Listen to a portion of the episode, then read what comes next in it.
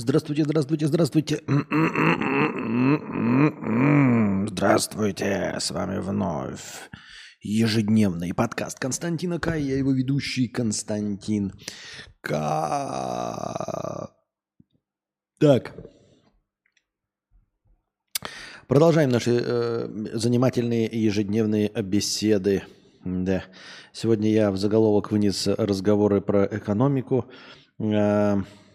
Но не знаю, если мы еще об этом поговорим, давайте потом вернемся, когда у нас будет какой-нибудь кворум. Альберт. А нет, дальше. Кадаврик, мы молимся на твой успех. 155 рублей с покрытием комиссии. Спасибо большое за покрытие комиссии.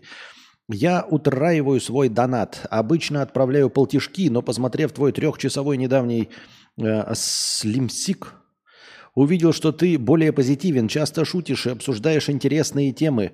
Нравится, конечно, больше людская психология, хотя основная причина утроения – это частый юмор на стримах от тебя на серьезных щах. Вот уж действительно я шутник из подворотен.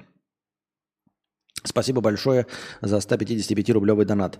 Павел, 1000 рублей с покрытием комиссии. Какая нахуй экономика? 2 человека в семье не всегда договориться могут и так далее и тому подобное. Люди-бараны, 8 миллиардов и я. Да, согласен. И я просто сегодня картинку обнаружил и так, случайно нашел, увидел и закинул. Всем известный старый мемас про Варламова, который говорил, что закупится обратно долларом по 41, продал свои по 45 и откупится по 41, и они больше никогда доллар столько не стоил. Это, насколько мне помнится, писал он сразу после Крымнаша. Вот. Но, с другой стороны, Варламов-то что? Варламов не экономист, да? Варламов, может быть, даже и экономист по образованию, что, в принципе, будет дискредитировать только вуз, давший ему корочку. Но в целом, поскольку он не профессионал и не работает, то какие с него взятки гладкие, да? Какие с него взятки? Какие к нему требования? А вот какая там Юлия Цыплюна, или как-то нам Цыплина, которая является директором, с позволения сказать, сегодня директор Центра макроэкономических исследований Сбербанка. И, судя по всему, она до сих пор является директором макроэкономических исследований Сбербанка. Мне очень жалко людей, которые покупают доллар по 35. Они просто потеряют свои деньги, говорит директор макроэкономических исследований Сбербанка. Вы понимаете, то есть высший должностной состав Сбербанка, главного банка страны, говорит, что по 35 не стоит закупаться долларом, люди потеряют свои деньги. И вот, дорогие друзья, доллар уже превысил 90 рублей. Конечно, не стоит покупать. Конечно. Мне больше всего нравится, как альтернативно одаренные пишут в комментариях. А почему все ничего не писали и не говорили, когда рубль укреплялся? И когда он укреплялся? То есть были какие-то моменты, да, когда, чуть-чуть обратно отскакивает. И никто это не пишет, потому что тренд только на обесценивание рубля по отношению к доллару. Все подвергается инфляции, но мы говорим про конкретно обесценивание к самой главной мировой валюте. Вот. И почему вы не писали? Потому что не было такого, потому что этого и не было.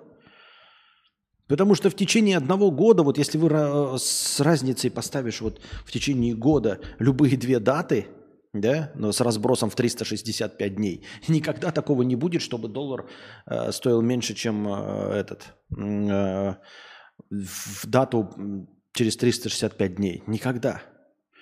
О чем? И это про то, что говорят экономисты. Не просто с дипломчиками экономистов, а скорее всего какие-то кандидаты или доктора.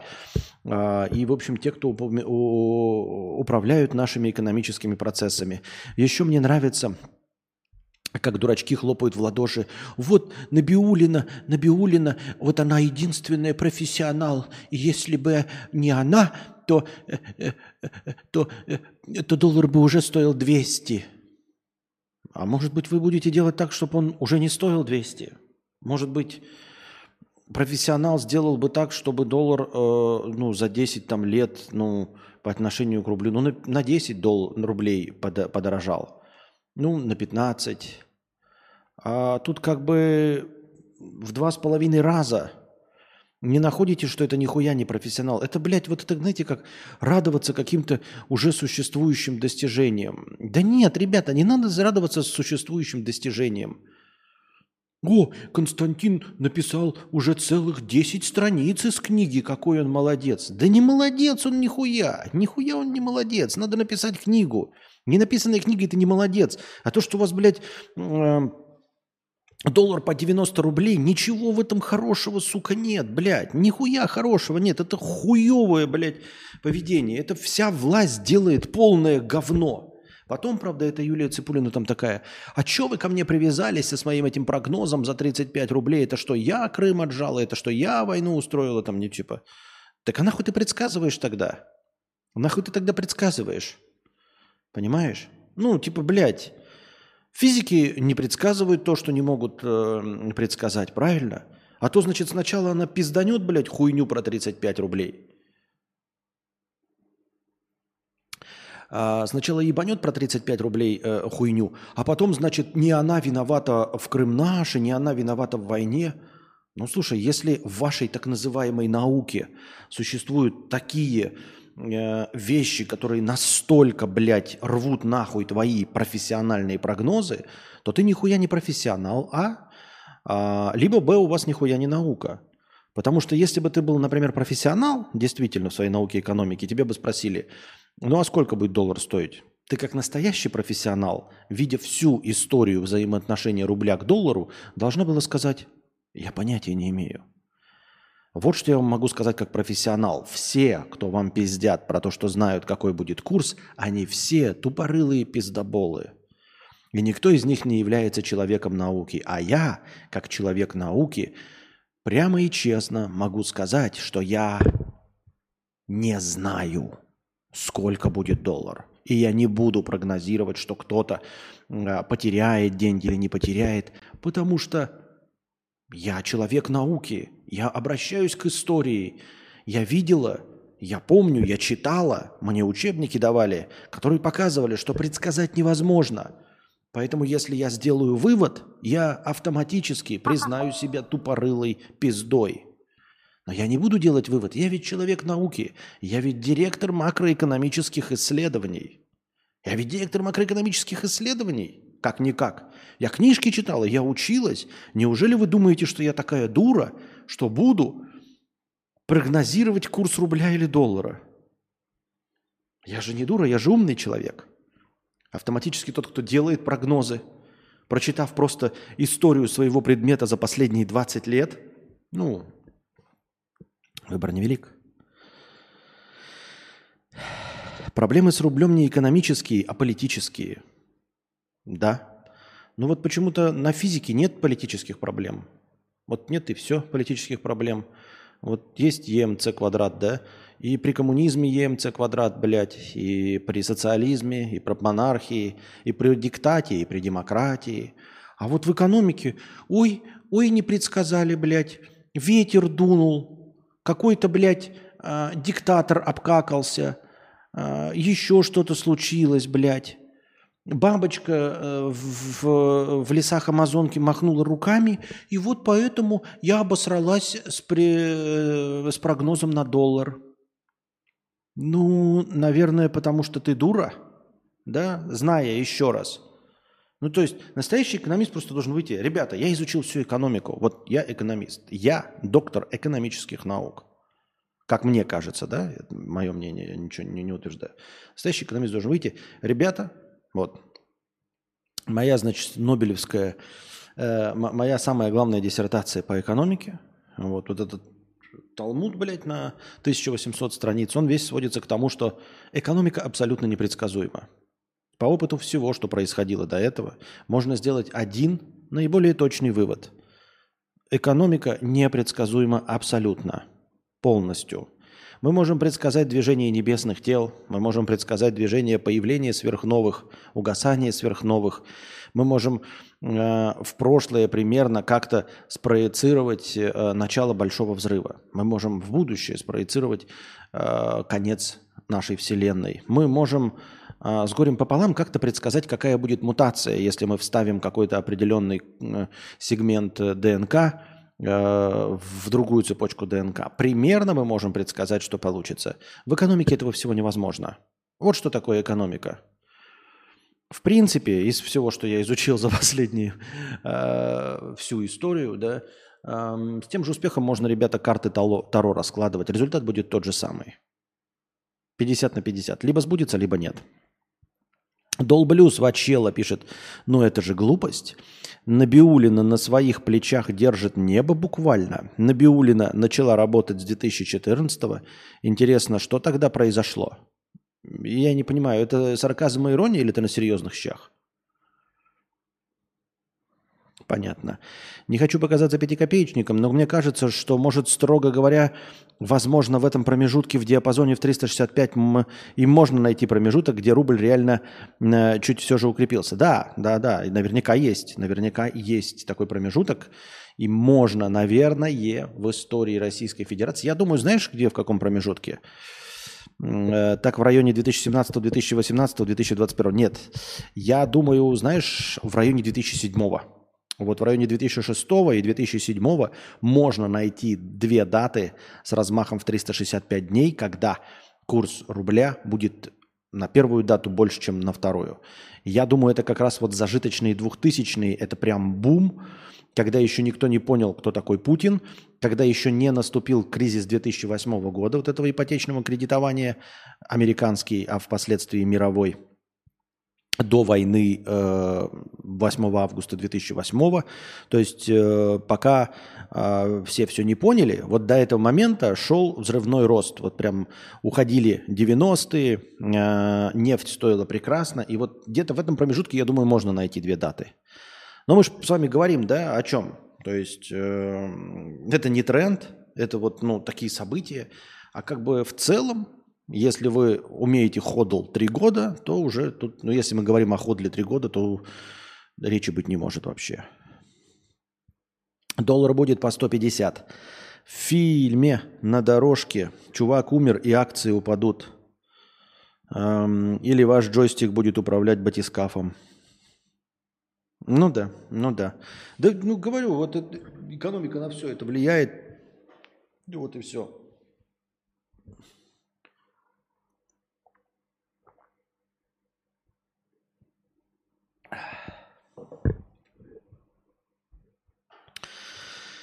Так, пам-пам, продолжаем.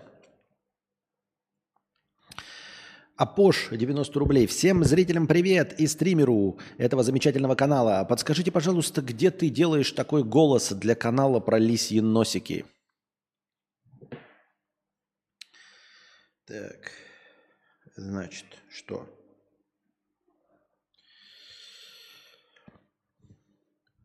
Привет всем зрителям и стримеру этого замечательного канала. Подскажи, пожалуйста, где ты делаешь такой голос для канала про лисьи носики? Это какая-то нейронка или прога? Мне нужно именно этот голос. Спасибо.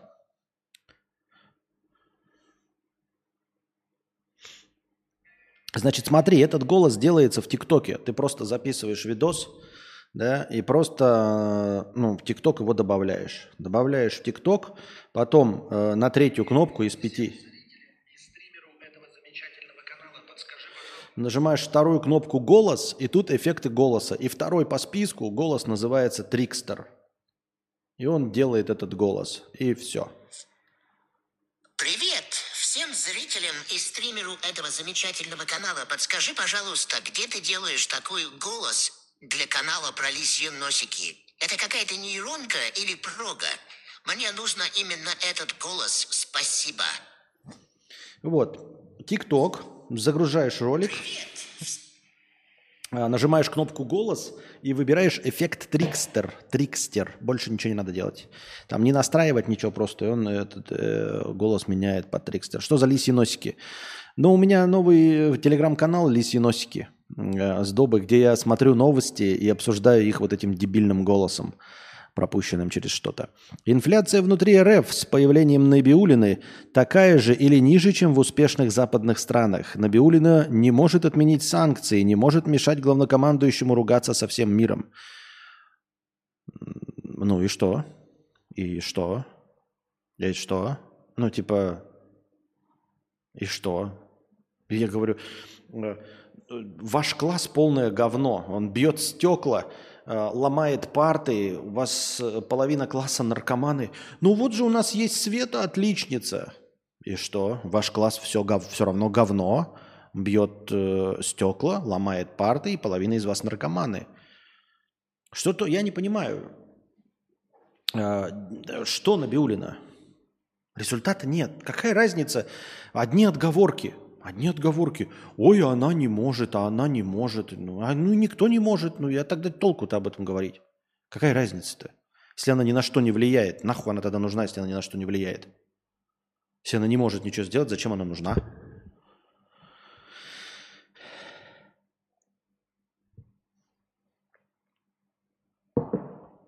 Я не понимаю.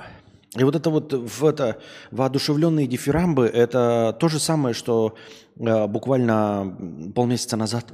Какой Пригожин молодец, а что ты теперь не молодец, да? Такой молодец, а теперь не молодец. И Набиуллина, она просто молодец по вашим этим. Хоть кто-нибудь может объяснить, что она делала? Ну да, макроэкономически сдерживала, правильная покупка, пополнение золотовалютных резервов, вот это все. Хуйня это, блядь, из-под ногтей. Хуйня из-под ногтей. И все. Но без Светы отличницы россияне бы голодали. Разве это не результат?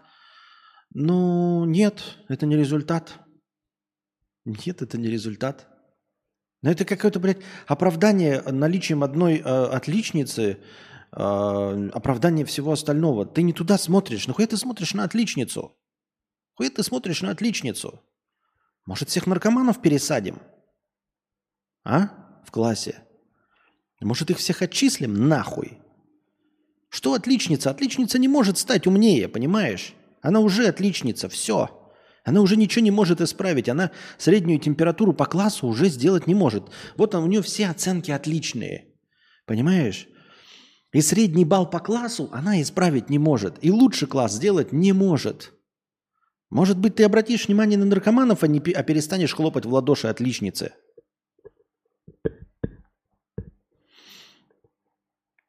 По международным оценкам Набиуллина топ-2 глава центробанков в мире. Это по оценкам каких экономистов? Это которые допустили вот это американский кризис 2008 года, вот этого ипотечного кредитования, никто из которых не заметил пузырь, потому что никто не мог прочитать, ни один, сука, кроме тех, кто заработал деньги, Райан Гослинг и Кристиан Бейл.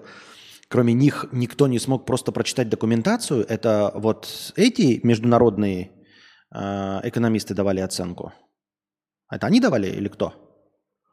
Или кто? Или британские, или швейцарские? Какие именно экономисты, которые допустили кризис 2008 года? Которые допустили кризис ипотечного кредитования, которые крах доткомов допустили, а? Которые сейчас долг этого Америки, вот этот триллионный. Это эти экономисты признают как Набиуллину как топ-2 глава? Ну, да, не поспоришь. Согласен. Да. Тут я беру свои слова обратно. Действительно, по международным меркам, ну и потому, как вообще вся экономика во всем мире, как она блестяще выстраивается, как...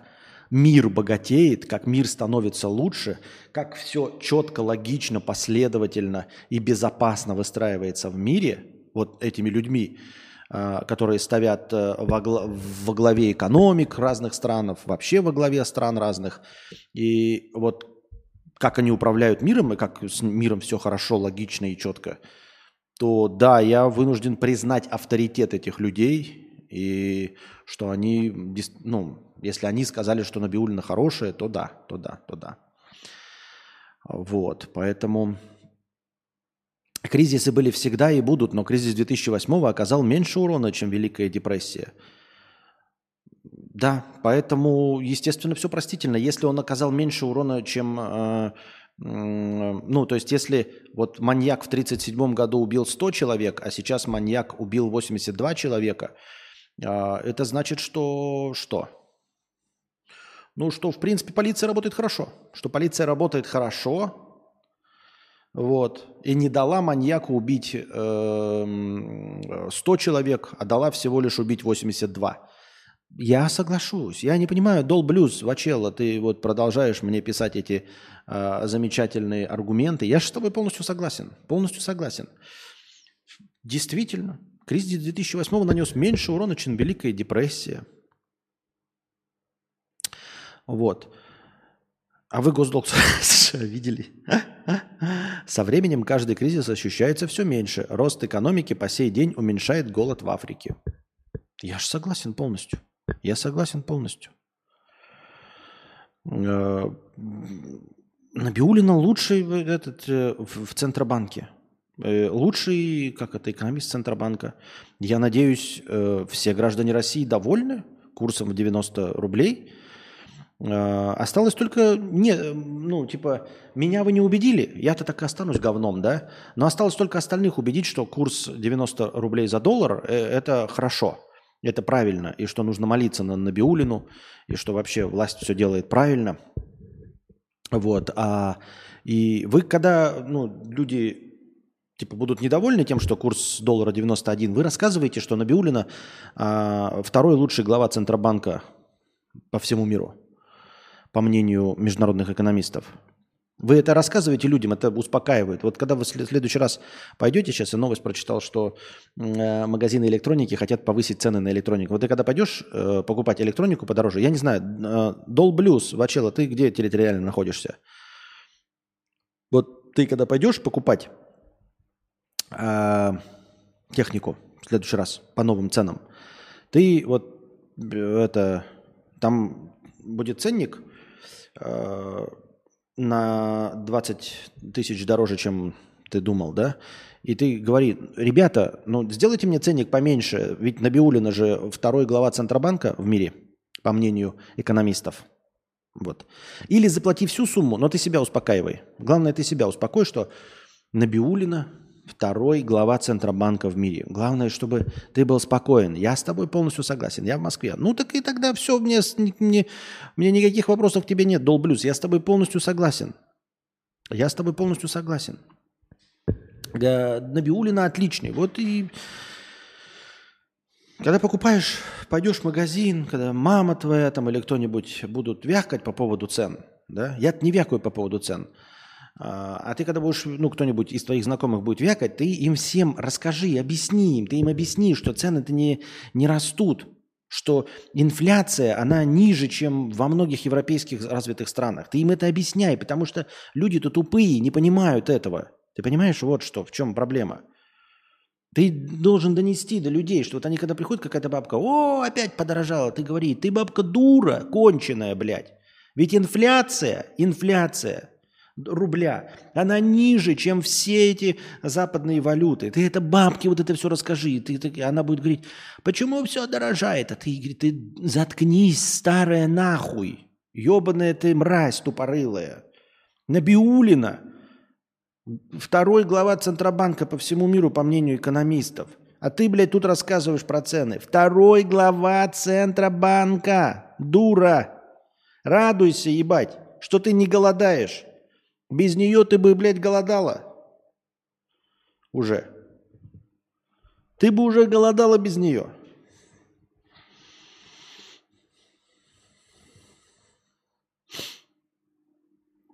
Собирался пока покупать джип «Гладиатор», но он стал почти на миллион дороже. Но Набиуллина топ-2. Ты ничего не понимаешь. Набиуллина топ-2. Спасибо, скажи, что не голодаешь. Понял? И инфляция ниже, чем во всех странах. Инфляция ниже, чем во всех странах.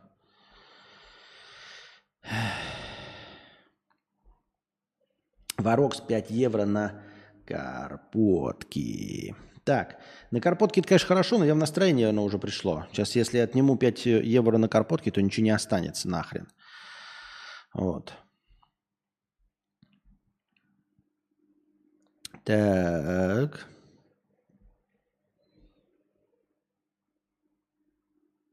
Никола Гулаг, 67 рублей. Константин, почему негативно относишься к Эльдар Автоподбор? Гнилым его считаешь? Он же вроде не обманывал никого. И какой-никакой благотворительностью занимается, хоть и ради пиара, возможно. Да мне плевать, ради пиара, не ради пиара. Мне вообще просто, в принципе, насрано. А почему я не могу его считать гнилым, несмотря на то, что он никого не обманывал? А что, гнилой это значит, что он кого-то обманывал? Нет, я просто говорю, что как человек я бы вот не хотел от него ничего слышать. То есть это человек, с которым... Блядь, я не хотел бы работать на одной работе, не хотел бы с ним не общаться, не разговаривать, ничего. Ну, то есть это максимально гнилой по общению токсичный человек. Просто, блядь, человек-токсичность. Я и сам человек-токсичность, да? Ну и так я никого не заставляю с собой разговаривать. Ну и он, в принципе, не заставляет никого с собой разговаривать. Я просто высказал свое мнение, что я бы не хотел с ним разговаривать. Ну потому что он, блядь, простые вещи так произносят, что просто я ебал в рот. Ну, просто гнило. И все. Ну, это как, например, да, тебе можно сказать, да, например, ой, я даже не знаю, какой пример привести. А, ну, как вот он и говорит, прокупаешь машину, да, вот это, там, типа, ты купил машину, я спрашиваю, ну как тебе машина? Можно сказать, ну спорная машина, да, ну, например, там есть у нее какие-то плюсы, какие-то минусы. Вот такие плюсы, такие минусы. Я бы выбирал по другим критериям, и машину такую, как у тебя, наверное, бы не выбрал. Вот, потому что для меня важны такие-то такие элементы, которые вот здесь плохо реализованы. Но если тебе это не важно и смотришь на что-то другое, то в принципе ок. Как это говорит Эльдар Автоподбор? Машина твоя говно. Только тупой человек может купить такую машину. Просто максимально тупорылый человек может купить такую машину. Просто дебил. Это машина для долбоебов. Конченых, просто тупорылых долбоебов эта машина. Все люди, которые купили эту машину и которым она досталась в подарок, которые садились на переднее сиденье и брали руль в руки, это конченые дегенераты, просто тупорылые, не стоящие того, чтобы с ними разговаривать. Вот так описывает Эльдар. Нахуй слушать, блядь, что за аргументация такая? Так, if I could save time in a bottle. Так. А почему Лего? Тебе что, нравилось Лего в детстве? Нет, да это же какой-то старый прикол был этого, как его, топ-5, да и 5, я забыл, как его зовут, чувак. Вот, и он когда-то был, хотел, на заре еще до того, как стало модным быть певцами ртом, среди блогеров, он решил стать рэпером. Но почему-то рэпером каким-то детским, что ли. Ну, прям детским, то есть с текстами до пубертатных подростков. И у него такой клич был такой, лего, что-то там, блядь. А что это было, хуй его просышь, блядь. И я что-то вспомнил это и стал повторять. Никакого смысла в этом нет. Непонятно, зачем и почему, и чтобы что, и что движет такими людьми. Антон Берков, ставьте все лайки, это же в наших интересах. Да-да-да. Напоминаю вам, что у нас действует новая акция. Ликей, да, Ликей. Он изобрел ход гения. У нас новая появилась фишечка «Последний рывок», когда счетчик достигает первый раз нуля. Я смотрю на количество лайков под стримом, помножаю его на 10 и добавляю в качестве хорошего настроения. Так что, вот, например, сейчас, если бы стрим подошел к нулю, я бы посмотрел количество лайков, увидел, что их 33, умножил бы на 10, получил бы 330 и добавил в качестве последнего рывка 330 очков хорошего настроения. Поэтому в ваших интересах просто прожать лайки, чтобы к моменту первого дохода до нуля была какая-то существенная сумма в лайках. В лайках, в овчарках и в прочих других породах собак. Ха! А кто первый глава ЦБ в мире? Ну, очевидно, Долблюс Вачелло. Он, наверное, первый. На втором... наверное, какая-нибудь африканская страна с инфляцией там в триллионы. Она, наверное, первая. Там, наверное, глава Центробанка вообще первый, по мнениям экономистов, потому что у них там живет там, 200 тысяч человек. А если бы не он, то они бы просто с голоду давно померли, и в этой стране не было бы ни одного человека, понимаете? Поэтому человек, который поддерживает на плаву хотя бы двух жителей этой страны, он уже является, по мнению экономистов и Долла Вачелло, охуительным главой Центробанка, которым можно хлопать в ладоши, дрочить и радоваться. Вот. И вот. Наверное, думаю, кто-то из этих вот первое место занимает. Я не знаю, там какие-то свои рейтинги, я понимаю. У Дона Вачелло, как и у всех экономистов, они же никакого отношения к науке не имеют и математике. Поэтому, когда мы слышим топ-2, да, там, глава Центробанка, а это же экономисты, второе место, оно может быть с конца, ну, может быть, день в середине, потому что экономика, она такая, понимаете, Долл Вачелло, понимаешь, он же, блядь, инфляция, ребята, если вы не в курсе, инфляция самая низкая на территории Европы, понимаете, самая низкая на территории Европы инфляция. Кто бы мог подумать?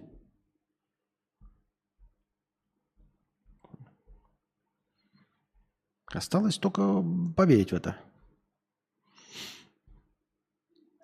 Так... If I could save time in the bath. Так, где у нас новости-то, ебать? А, вот. У нас тут даже есть какие-то повесточки. Канье Уэст выдал базу и обосрался. Охуительная новость. Прямо обосрался? Прямо дал шито? У Канье Уэста случилось прозрение. В последние 2 недели он выдал сплошную базу. Все началось с поста в Инсте, где рэпер сказал, что, запрещен на грамме, что БЛМ – это скам. Everyone knows that Black Lives Matter was a scam. Now it's over, you're welcome. Прям какие-то... Это... Я уже говорил о том, что, знаете, Канье Уэст очень глупый человек, очень глупый. И, знаете... В чем он такой же глупый, примерно, как Виктория Боня. Мы сейчас не по той терминологии, когда глупый наносит вред и себе, и остальным, а такой, знаете, ну, не тупорылый, а глупый. Ну, просто глупый. Вот есть какая-то градация, есть там умные люди, да, прям умные, которые говорят, умные есть. Есть немножечко менее умные люди, которые молчат. Есть, которые говорят, но совсем не умные, да, это примерно я. Такой середнячок еще и пиздит, и поэтому, но не затыкаясь, поэтому умудряется произносить какую-то хуйню полную. Вот. Есть глупые и молчаливые, а есть глупые и разговаривающие, которые пытаются подхватить какую-то мысль у умных людей, но... Сформулировать ее они не могут. Они не могут ее аргументировать, они не могут ее пересказать правильно. И поэтому они пересказывают ее своим убогим, конченным языком.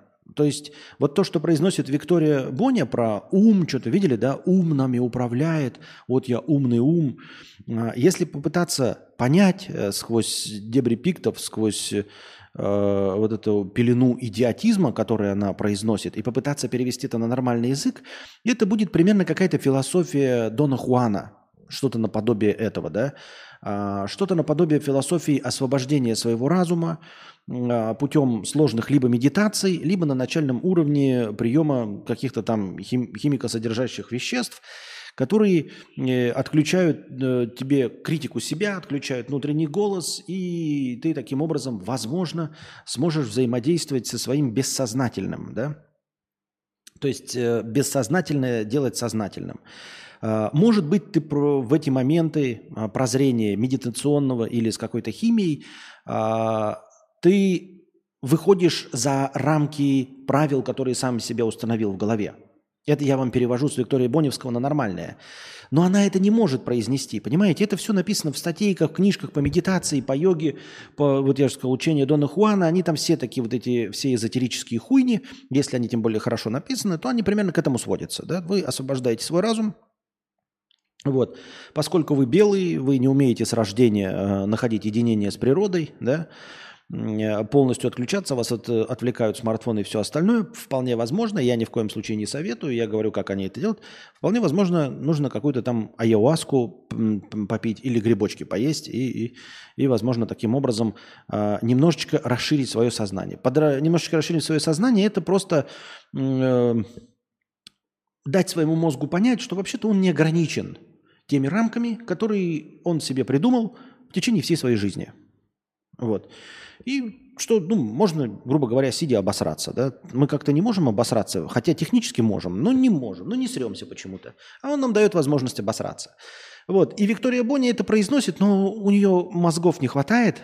Она послушала эти беседы эзотерические, сформулировать эту мысль она не может и пересказать ее четко не может. Поэтому у нее получается ум за разум и какая-то полная хуйня и ахинея. И вот Канье Уэст, он такой же, только он более короткими фразами говорит.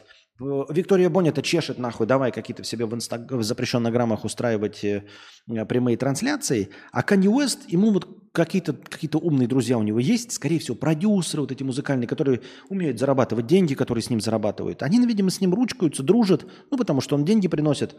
И он где-то в кругу этих богатых людей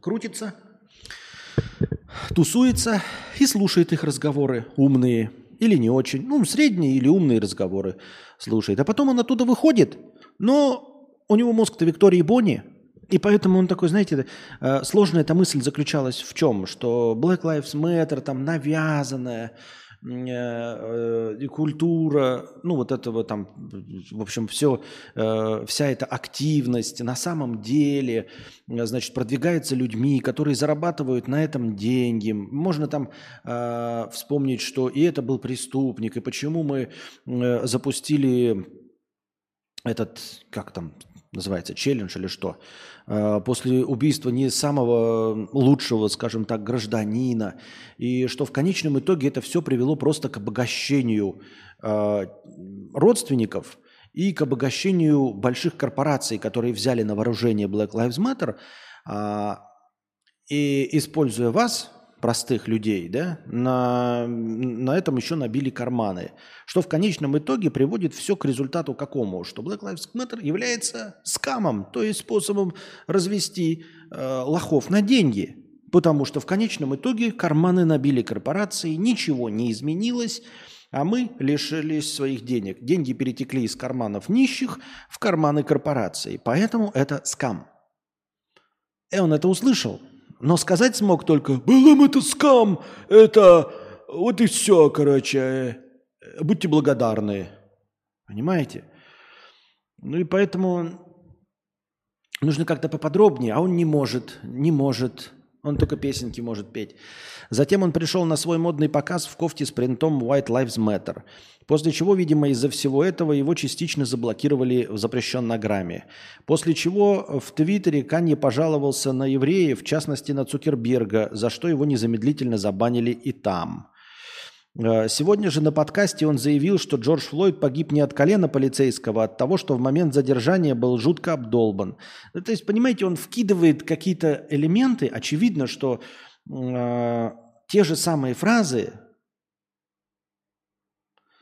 в контексте большой статьи, скажем, с другими аргументами будет звучать гораздо мягче. Понимаете?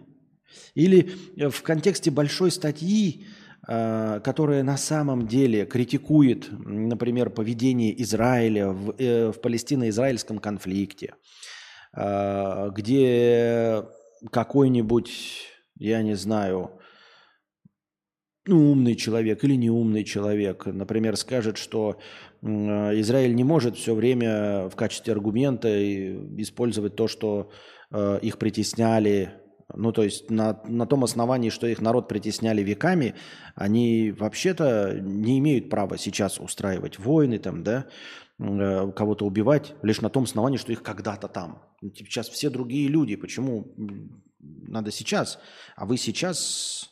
Ну, в общем, это не моя проблема, не хочу ее решать, но суть в этом. А он такой... Евреи не правы, блядь, просто. Ну, потому что больше у него ничего нет в голове. У меня-то тоже ничего нет, я поэтому и не пытаюсь это говорить. Ей никто и звать меня никак.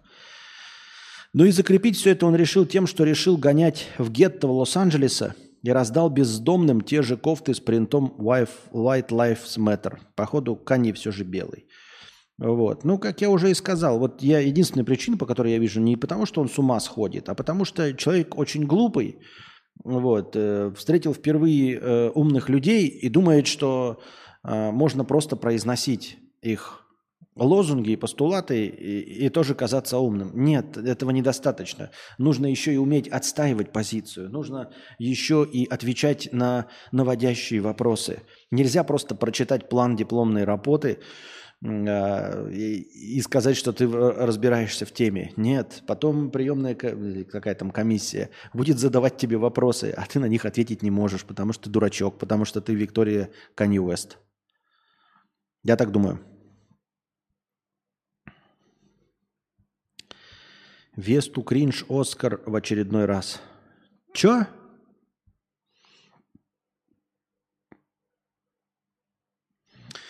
Константин, какие слова в Миджорни нужно забивать, чтобы получить картинку со своим лицом? Никакие. Бонни верит в то, что мы все аватары в сущности более высшего порядка и просто играем в GTA Online. У него еще был проект такой около диванно-философской направленности. Не хотел бы сравнивать, но это было чем-то похоже на карпотки и очевидные вещи по тематике. Казамедия или как-то так. А, ты про это? Я думал, ты про Канье Уэста. Я думаю, нихуя себе у него было. Волшебное слово «детектор». Словом «база» пользуются только глупые школьники, я считаю. Ну, вообще согласен. А я сейчас использовал это слово. Я разве использовал это слово? Вообще, да, вот эти слова входят в обиход, и ты так много их слышишь, что потом забываешь нормальную альтернативу. И забываешь, как правильно говорить. И начинаешь на серьезных щах, в серьезном разговоре с умными людьми говорить, например, вот это вот все. База, кринж. Забыл, какой был сценический псевдоним, но в этом музыкальном амплуа у него был другой девиз вместо «лего-лего-лего». «Газ-газ-газ». Да? Ну и хуй с ним. Ну, был и был. Ну и хуй с ним.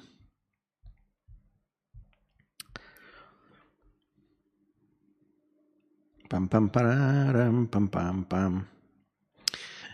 Твиттер угрожает подать в суд на Мета, запрещенное в России, из-за запуска ее нового приложения Threads. Кстати, дорогие ребята, я уже есть в новом приложении Threads. Это Твиттер от запрещенограмма. Ничего не понятно. Говорят, что он тоже будет забанен, как и запрещенный грамм, и как и запрещенный бук, поэтому в нем нет никакого смысла, да и как и в Твиттере никакого смысла. Но главное, что в нем зарегистрировано уже больше 10 миллионов человек. Он открылся, да, там для работы, вот буквально какое-то непродолжительное время. И я захожу, и там уже люди с синими галочками. И я вот ладу не дам. Как люди уже получили синие галочки. Причем я понимаю, когда синие галочки еще на старте дают какому-нибудь там Илону Маску, ну, там, ультраизвестным людям. А там какой-то хуйло в маске, извините меня, какая-то японская школьница, ебать, в маске. У нее 173 подписчика, и у нее галочка синяя, блядь. Как? Как, блядь, галочка синяя? Как вы этого добиваетесь, мать вашу?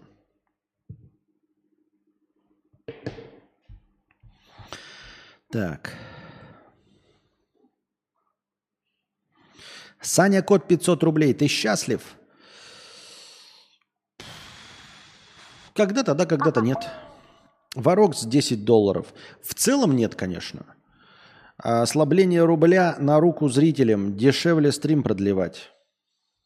Ослабление рубля на руку зрителям, дешевле стрим продлевать. Да не дешевле им стрим продлевать. Нет, ослабление рубля не на руку зрителям. Они могли, например, смотри, у них было 350 рублей. И хлеб стоил по 30 рублей. Сейчас слишком сложный пример привел. Ну, короче, теперь на те же деньги они могут купить меньше количества хлеба. И поэтому вынуждены будут залезать в излишки, которые донатили мне, и меньше мне донатить. У них раньше оставалось 50 рублей после покупки шаурмы. А сейчас 50 рублей после покупки шаурмы не останется, останется 10 рублей. А у меня минимальные 50, и я вообще донат не получу.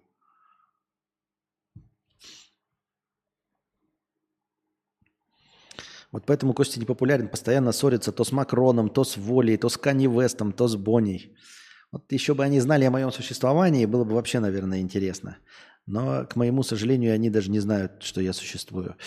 Итак, Твиттер угрожает подать в суд на Мета, запрещена в Российской Федерации, из-за запуска ее нового приложения Threads. Компанию Цукерберга обвиняют в переманивании бывших сотрудников. Ах, вот в чем... Бывших сотрудников Twitter для использования их опыта и создания копии Twitter. За первые сутки после запуска Threads набрал более 30 миллионов регистраций. Уже 30 миллионов регистраций. Я не понимаю, ребята, я вот, я не... Я не... Я...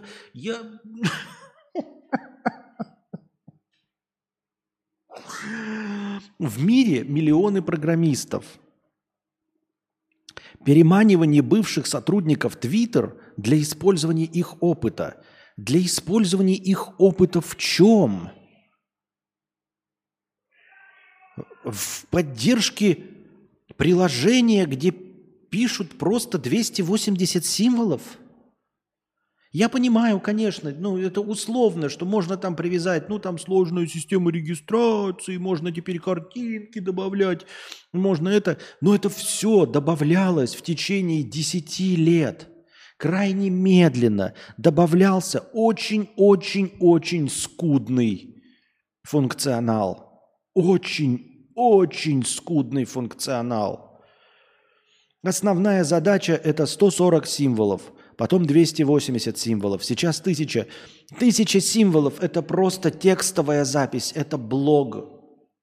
Это было всегда и везде.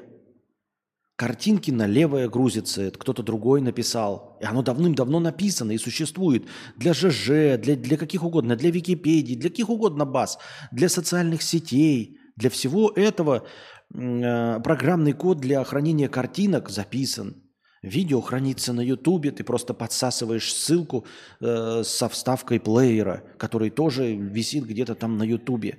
Я не понимаю, чем занимается весь Твиттер.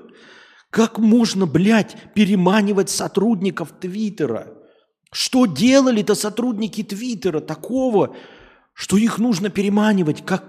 Какой такой деятельностью-то они занимались? Ебать, поддержание сайта и приложение, в котором текстовые записи, просто текстовые записи. В ебучем ВКонтакте вы можете выкладывать музыку туда, подкасты, фотографии, видео, мессенджер там внутри. Все это есть. Стена, граффити, хуяфити там было все. Паблики, значит, все это. Встроенная реклама. И Твиттер, блядь. Текстовые записи, куда просто, по сути, вставляют ссылки, которые вот запускаются, картинки, это все с левых источников. Они ничем никогда не занимались. И вот этим дополнительным функционалом они обрастали раз в 2 года. Мы добавили картинки. Ебать мой хуй, вы добавили картинки. Еще через 3 года мы добавили возможность добавлять видео с Ютуба. Ебать, мы добавили возможность добавлять видео с Ютуба. Серьезно? Раз в 3 года в приложении, в котором есть текстовые заметки по 280 символов, вы такие, давайте переманивать работников этой фирмы. А вы их переманите, а у них какой опыт-то, блядь? Никто из них не писал программный код даже этого ебучего приложения с текстовыми заметками. Потому что этот функционал появился 12 лет назад. Вы с ним ничего не сделали.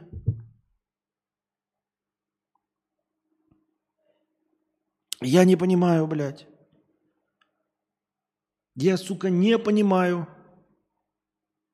Я понимаю, знаете, когда говорят, мы переманили инженеров Феррари к себе в команду Макларен, переманили инженеров Феррари, чтобы сделать легче машину, там, на несколько, на 300 грамм облегчить мотор, чтобы выжать из объема несколько десятков лишних лошадиных сил. Я это понимаю. Но переманивать, блядь, дизайнера табуреток из Икеи, серьезно? Дизайнера табуреток, и причем такой смотришь, так дизайн этих табуреток уже 10 лет. А этот дизайнер здесь 15 лет. Он какое участие-то принимал в дизайне самой популярной икеевской табуретки? Никакого. Ну, даже если принимал, и что? Это дизайн табуретки, блядь. Какой у него такой фантастический опыт в дизайне табуреток, блядь? А если правильно проводить аналогии, то, скорее всего, он участвовал в покраске. Вот за последние 3 года добавился в ассортимент одинаковых табуреток 16-й цвет. И вот он в производстве 16-го цвета. И вы берете этого специалиста и переманиваете его, то есть даете большую зарплату, чтобы он пришел. И что, блядь? Что он умеет такого, чего вы не можете сделать в приложении, которое просто текст показывает?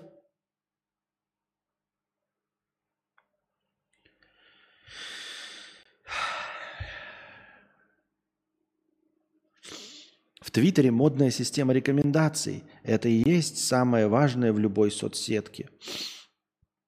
Они даже в GitHub выложили свои наработки по рекомендациям, но без данных. Хорошо, забираю свои слова обратно.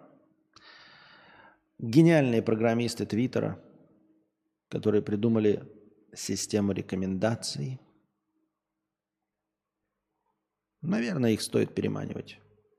Да, их стоит переманивать, безусловно, за самые лучшие зарплаты.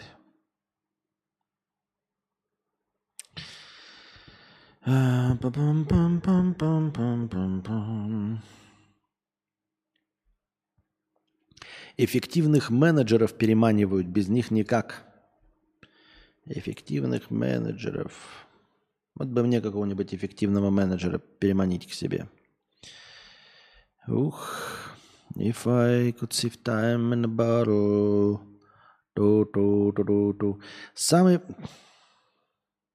Самый прикол в том, что Илон Маск, когда купил Твиттер, уволил 80% сотрудников из-за их полной тупости. Когда он им сказал, что те нихуя не делают, они нахамили новому начальству, а он начал бычить и всех уволил.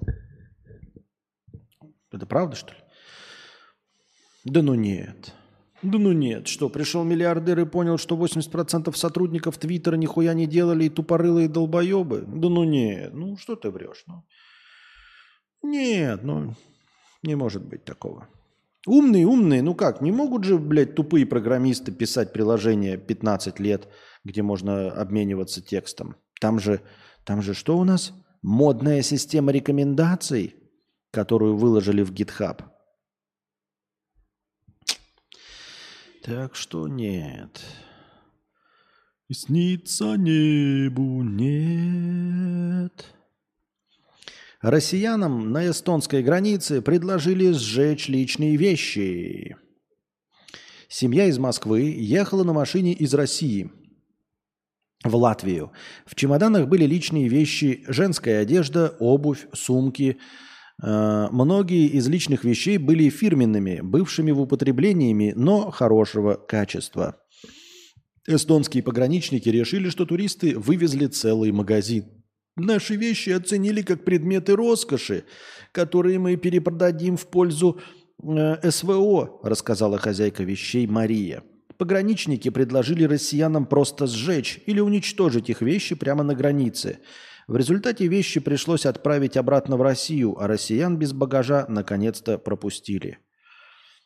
Ну, я не очень понимаю, типа, а зачем вы едете-то? Ну нет, если они, конечно, не поддерживают СВО и просто хочет уехать, тогда да. А так, в принципе, ну если вы чем-то недовольны, ну чемодан, вещи обратно. Обратно, если вы не хотите сжигать вещи, обратно, обратно. Нет? Не, ну я же не знаю, какие там, да, люди, может быть, тоже. Ну, если мне, например, скажут, да, типа, сжигай вещи или там въезжай, у меня всегда есть выбор поехать обратно, правильно?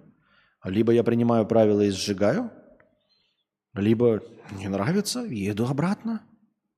Всегда есть вариант поехать обратно. Я так думаю, мне так кажется. Так, сколько у нас зрителей-то в онлайне сидит? Пам-пам-парам-пам. Ух, уже 140. Так.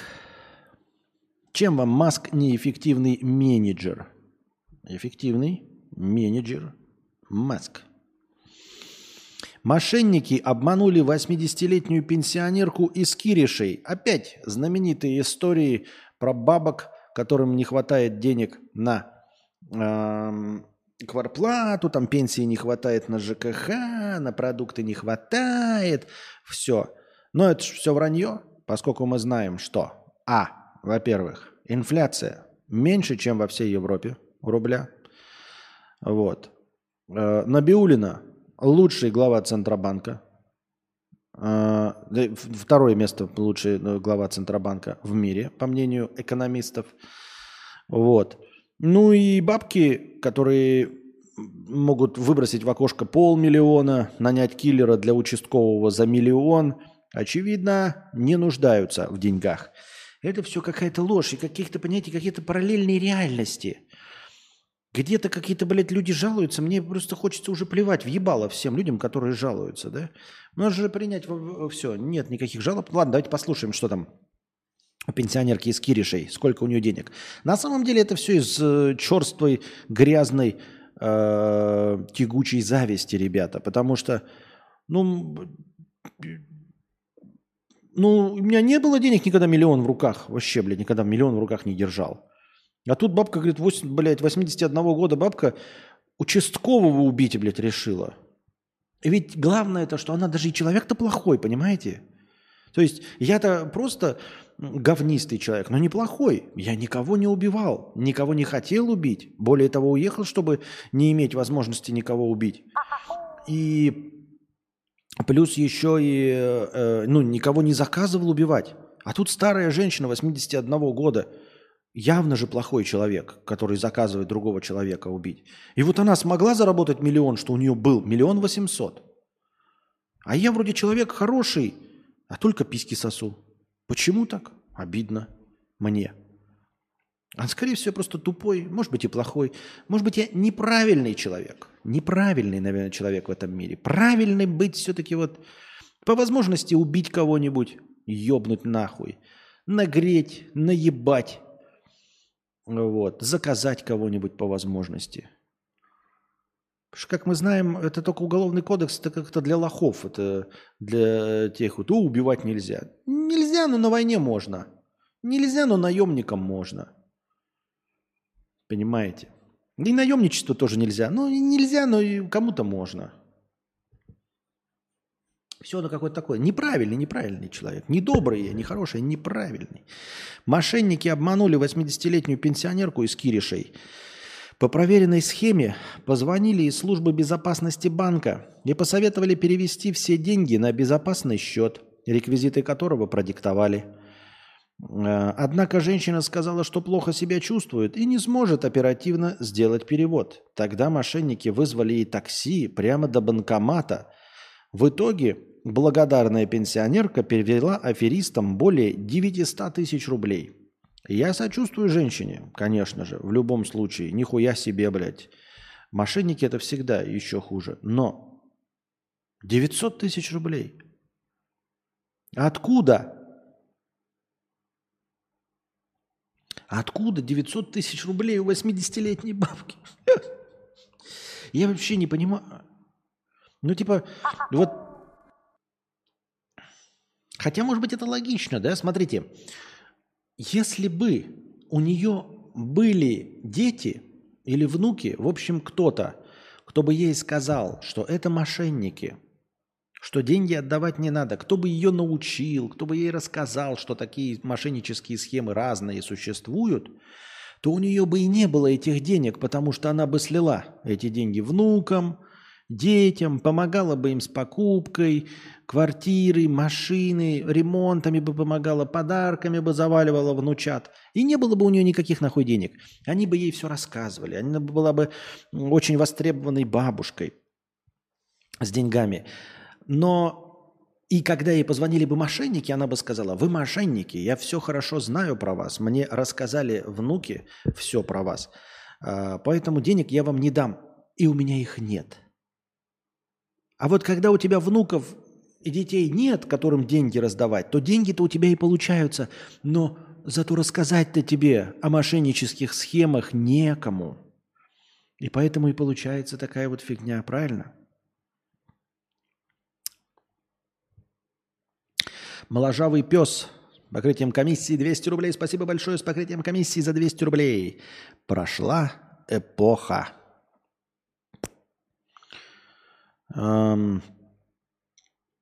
Подписался на Костю после того, как купил микротик и в поисках инструкции набрел на его ролик. 5 лет мучений, и вот наконец-то продал это говно и купил кинетик. Целая эпоха прошла под этим недороутером. С чем мы тебя, моложавый пес, и поздравляем. Гибкие настройки, они нужны только для профессионалов. Под профессионалом я понимаю не тех, кто может разобраться с настройками. С настройками-то можно разобраться. А только исключительно тех, кому по работе нужны крайне специфические функции микротиков. А я кинетик вожу с собой даже. Вот даже с собой кинетик вожу, подключаю его ко всем местным сетям и потом раздаю себе и ничего не перенастраиваю. Саня Кот, 100 рублей. Воспользовались бы кнопкой, нажатие на которую убьет одного человека в радиусе 450 метров вокруг вас. Кнопку можно носить куда угодно, она неприметна. Плюс после каждого нажатия вам в удобной форме поступят деньги в эквиваленте 200 тысяч долларов. Сколько бы вы раз нажимали на кнопку?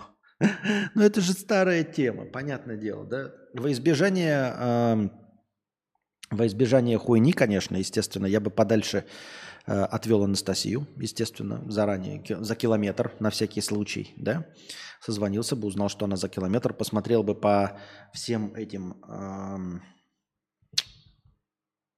по всем GPS-локациям, проверили бы, что она находится дальше, чем 450 метров, потому что с нашей удачей я знаю, что нажмешь, и ближайший человек тебе помрет. Вот, а после этого...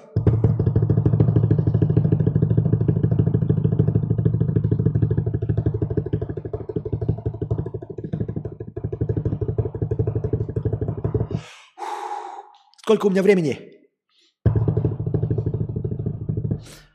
Тут уже все умерли в радиусе сколько? 450 метров уже все вымерли. Все? Бежим! Отъезжаем на 500 метров еще.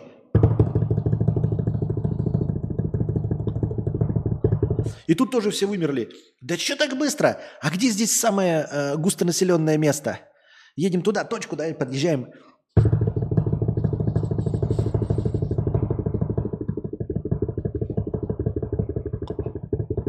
Еще не все? Нет, еще не все.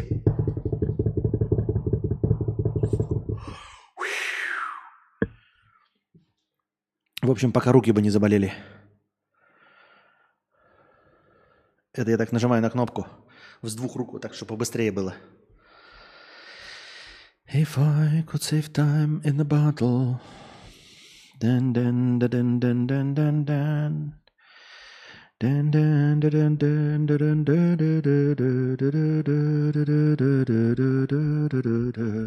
Так. 900 тысяч. Компания Ocean Gate, которой принадлежал разрушившийся в Атлантическом океане батискаф «Титан», таки объявила о приостановке всех своих экспедиций и коммерческих операций. А то буквально парочку дней назад были новости о том, что их сайт все еще действует, и они собирают следующих посетителей за 250 тысяч, чтобы опять опуститься на дно океана. Разве это не убийство? Да. А что будет-то? Ну, типа, оно же ко мне не привязано, правильно? Ну, я к тому, что... А что, человечество стоит того, что ли? Или что, если я не убью человек, другой его кто-то не убьет? Или этот человек не пойдет на войну убивать других людей? Или я случайно убью хорошего человека? Никогда. Ни одного хорошего человека я не убью, потому что хороших людей нет, поэтому... О чем речь-то вообще? Вы так говорите, как будто убийство – это плохо. Я не знаю, откуда вы взяли, что убийство – это плохо. Ну, типа, я вижу, как президент отсылает людей убивать других людей и умирать других людей. Почему это же президент моей страны, избранный, говорит, что нужно убивать других людей? Хвалят сначала группу наемников, которые убивают других людей. Потом, правда, эти наемники в немилость попадают, но говорят же убивать. Типа он население страны собирает, дает им оружие и говорит убивать других людей. Разве убийство это плохо? Что-то я не понял. Откуда ты это взял? Я ни к чему не призываю, просто я не понимаю. Я пытаюсь впитать информацию. Главное лицо страны говорит, что... Нужно идти куда-то и убивать людей. Почему тогда ты говоришь, что убийство – это плохо? Я не понимаю. If I could save time in a battle. Я ничего не утверждаю. И ни на чем не настаиваю. Просто я как бы слушаю, делаю выводы. Ну, таким образом, не останется людей, с помощью которых ты эти деньги сможешь потратить, потому что никто не найдется больше, у кого можно приобрести товары и услуги, вообще что-то покупать, лол. Никита, а вот когда ты убьешь всех людей, то тогда ничего не надо будет покупать. Понимаешь? Ты говоришь, если ты убьешь всех людей, то приобрести товары. Если ты убил всех людей... то все твое. Не надо больше спрашивать, взять мне телевизор, взять машину, взять бензин. Не у кого спрашивать. С этого момента все твое.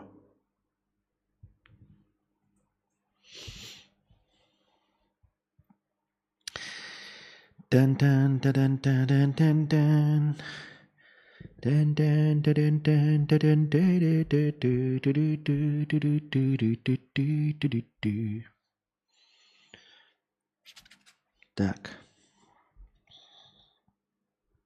Продолжаем. Из-за роста курса доллара цены на туры за рубеж подскочили сразу на 10-12% за неделю. Атор пишет, не знаю, что такое Атор. За год стоимость туров по самым популярным туристическим направлениям у россиян, Турция и Египет, выросла в среднем на 50%. Опять ложь! Ну опять ложь! Ну сколько можно врать, блядь? Сколько, сука, можно врать? Ну какие 10-12% в неделю? Ну какие 50% выросли в Турции? Тебе, сука, сказали, второй лучший в мире глава Центробанка обеспечил, чтобы ты, сука, с голоду не подох, мразь. А ты недоволен, пишешь про туры в Турцию и Египет.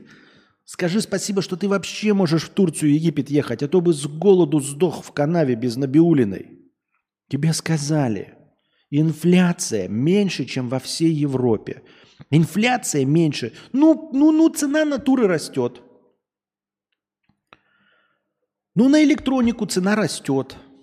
Ну, автомобили становятся дороже. Ну, продукты дорожают. Но инфляция-то меньше, чем во всей Европе. Но ведь инфляция – это и есть снижение покупательской способности денег. Нет, ты тупой, тебе сказали, инфляция.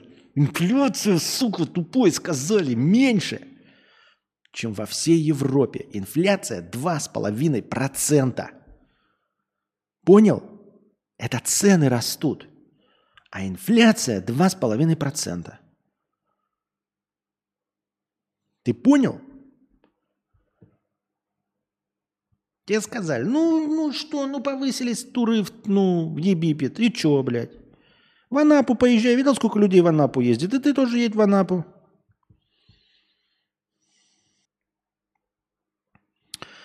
Ты же говорил, что уехал из России, чтобы не убивать на СВО. А президент говорил, что Конституцию менять не будет. И говорили, а Песков говорил, что войны не будет. И Мария Захарова говорила, что нападение на Украину – это все ложь от Госдепа. Вот это да! С экрана обманули. Никогда такого не было. И вот опять. Серьезно? Почему они могут врать? И ты не пишешь им письма, а мне пишешь. Ты же говорил, что уехал, чтобы не воевать. Они говорили, что войны вообще не будет.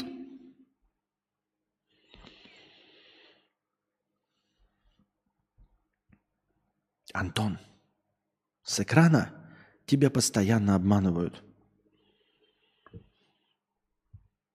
Экран только и нужен для того, чтобы тебя обманывать.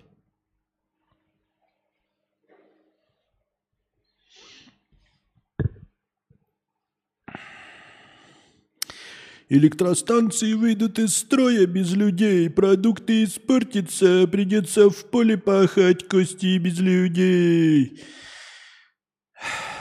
Маленькие вот эти бензиновые электростанции, они не испортятся еще долго-долго. Долго-долго. Вот эти домашние маленькие электростанции, которых мне хватит, чтобы включать себе кондиционер, телевизоры, чего, блядь, моей душе угодно. А остальные электростанции пусть хоть по пизде идут. Понимаешь? Продукты испортятся какие? Шоколадки довольно долго продержатся. Консервы тоже. Но зато там не будет тебя. Я буду знать, что я вот лег спать. Я точно знаю, что ты никогда до меня не доберешься. Что ты никогда не придешь, не ограбишь меня, не украдешь что-то. Что не будешь рассказывать, что я никогда не услышу твой голос. Не обижайся, я не конкретно к тебе, а вообще. Не услышу ничей тупорылый голос, понимаешь? Я буду спать по-настоящему с открытыми дверями, зная, что все умерли и никто не придет. Никогда никто не придет. Но как только я узнаю, что есть в мире где-то один человек, то я потеряю покой и сон, потому что эта мразь сможет до меня добраться. Понимаете? У меня была такая же мысль, книжка, знаете, когда написать этот... Я начал писать повесть в детстве. У меня была такая мысль просто писать долго и упорно вот такие мечты, как было бы, если бы все люди умерли вдруг в один прекрасный момент. И остался только один человек. У меня такая была идея, я уже ее рассказывал. Значит, суть в чем? Что умерли все во время сна. Просто ты ложишься спать и умираешь. И все. И типа, ну, по планете Земля у нас же разные часовые пояса. Постепенно все ложатся спать и умирают. Естественно, кто-то не ложился спать, да? И кто-то передает сигнал на следующую, там, ну, на другие часовые пояса и говорит, что-то творится не то, что все люди просто умирают. И все. Ложась спать. Вот, кто-то пока не спал, но долго ты не продержишься, в один прекрасный момент тебе все равно нужно лечь спать. Понятное дело, что будут оставаться люди, которые там через сутки будут передавать сигналы по радио, но где-то через неделю, через две, сойдя с ума, кто будет поддерживать себя, это они все равно все умрут. Ну, то есть они в какой-то момент впадут в сон и умирают. И все. И это будет без паники, без ничего, потому что люди же не выбегают на улицу. То есть ночь просто наступила, все легли спать, и все умерли у себя по домам. То есть улицы не завалены трупами, ничего, понимаете, никаких там мародерства, ну, на совсем начаточном уровне. То есть те, кто не лег спать, поняли, что все остальные умерли, их осталось там несколько десятков человек, и из них еще должны быть плохие люди-мародеры, да? И вот, ну, чуть-чуть мародерство, но потом через какое-то время они тоже легли спать, намародерствовавшись, и тоже умерли. И вот ты остаешься один на планете Земля. И всем, чем ты начинаешь заниматься. Какое-то время я хотел такую психологическую книгу написать, что ты типа беспокоишься, думаешь, что кто-то есть, что придут какие-то мародеры, что еще что-то. Но потом ты постепенно обнаруживаешь, что никого нет, что все тишина, и никто никуда не придет, и что ты остался один на планете. Вот. Ты постепенно оставляешь, ну, типа, избавляешься от замков, да, переезжаешь куда-то за город, в простом магазине техники набираешь этих всяких вещей. Вот. В простой библиотеке находишь простые бумажные книги по электротехнике, по двигателям, чтобы поддерживать их в рабочем состоянии. Ближайшая нефтебаза в твоем распоряжении, там бензина несколько сотен тонн, которых тебе хватит на всю жизнь. Вот они закрыты, и ты просто приезжаешь туда, набираешь, и все. И так продолжаешь жить. Животные остались, все нормально. Вот. И в конечном итоге... Суть была в чем? Суть в том, что появляется человек какой-то живой, да, и главный герой, который вот жил спокойно, все хорошо, он успокаивается, наконец понимает, что ничего больше не нужно, что никому ничего не нужно доказывать, что больше ничего не надо делать, что он больше не должен никак себя проявлять, не стать ни лидером, ничего добиться, потому что, ну, никого не будет. Некому показать результата. Как только он понимает, ну, в конечном итоге, что некому показать результата, то все. Он как бы полностью успокаивается, что значит и делать ничего не нужно. Нужно просто жить в свое наслаждение. И он там смотрит фильмы, читает книжки, всякие развлечения появляются. И потом, значит, появляется человек. То есть он слышит какой-то нездоровый звук, добирается до него и обнаруживает человека, приехавшего на машине. И он вытаскивает ружье, ну, типа, свою винтовку охотничью. И, типа, ну, сначала думает, типа, один человек подойти, а потом думает, я сейчас к нему подойду, а я не хочу, я хочу продолжать в своем житии один. Если он уедет, он потом, если кому-то другим там расскажет там что-то, да, если, значит, люди не исчезли. Ну, и потом, когда он стреляет, его убивает, и он потом садится и понимает, если есть один, значит, есть и другие люди, выжившие. А значит, все это бессмысленно. Значит, я не последний человек на Земле. Если бы я был последним человеком на Земле, я бы мог бы быть, ну, типа, какой-то выдающейся вехой в истории. То есть, на самом деле, последний человек на Земле. Но когда он убивает одного человека, он понимает, что если был еще один, значит, есть и другие люди. И он приезжает к себе, он эту машину, значит, прячет и все остальное, садится и такой, блядь, я же не один, значит, другие люди есть, значит, они рано или поздно тоже сюда придут и доберутся, значит, мир остался на самом деле таким, каким был, и я просто 20 лет получил халявы и все остальное. Он ложится спать и не может уснуть. И не может никак уснуть, и сидит в тишине, и прислушивается, потом встает и закрывает дверь на замок, ложится и через 2 часа засыпает.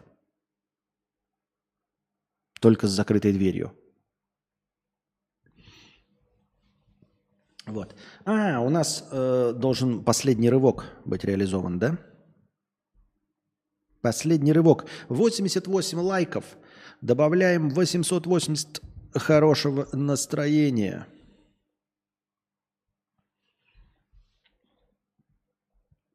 Так, да, еще был донат, я забыл, 884 тенге через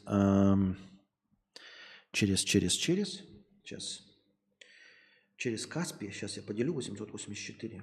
884 поделим на 4. По курсу 4, 221. 221 добавить. Вот такое у нас хорошее настроение. Последний рывок остается. Так.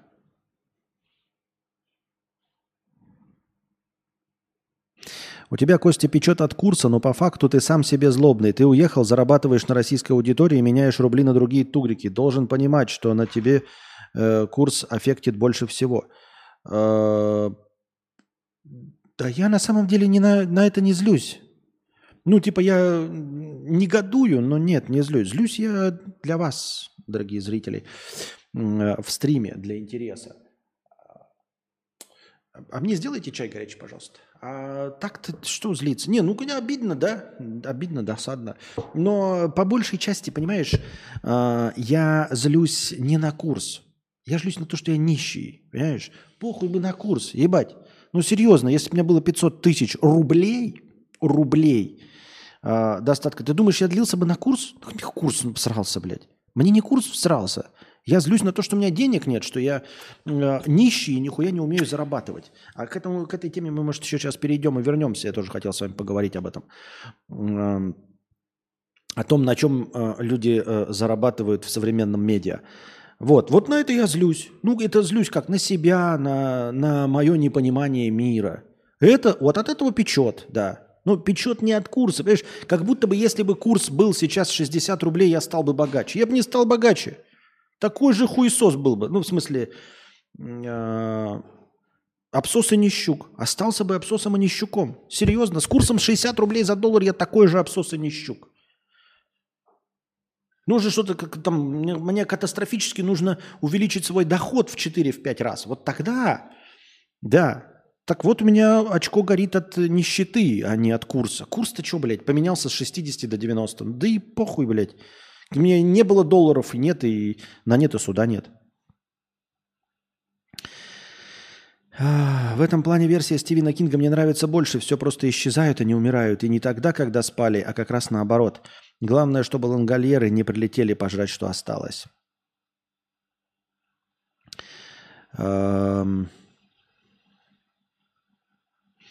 Если не станет человека на Земле, настанет катастрофа апокалипсиса, и Земле придется долго переживать человека.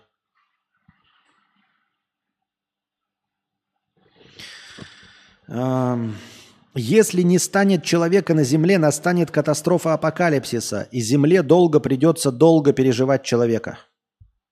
Либо мне то, что, ну, как бы то, что, ну, что-либо, допустим, ну, чтобы с ним то, что мы определенно как бы сняли. Не пробовал написать книгу с помощью чата GPT. А зачем? Чат GPT без меня может написать книгу. И нахуй я ему нужен? Непонятно.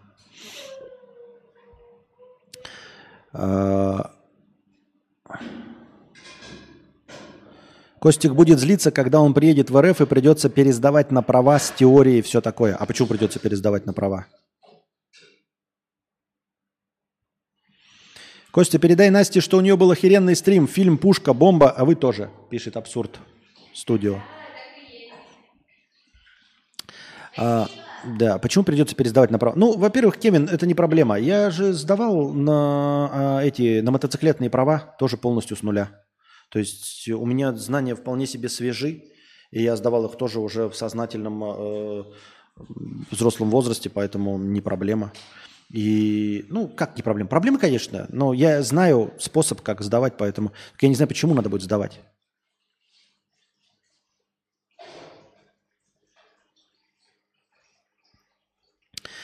Так, что-то я хотел. Вы так разогнали про смерть человечества, я думал скрытно убивать одного в год. Азаза. Я ни в коем случае не призываю, не говорю. Я просто вижу двуличие и лицемерие всех концепций и систем. Потому что приняли такой закон уже. В чем состоит закон-то? В том, что я уехал или в чем? Или какой закон? Там же про призывников, а я не призывной. Бы я и не призывали. Наверное.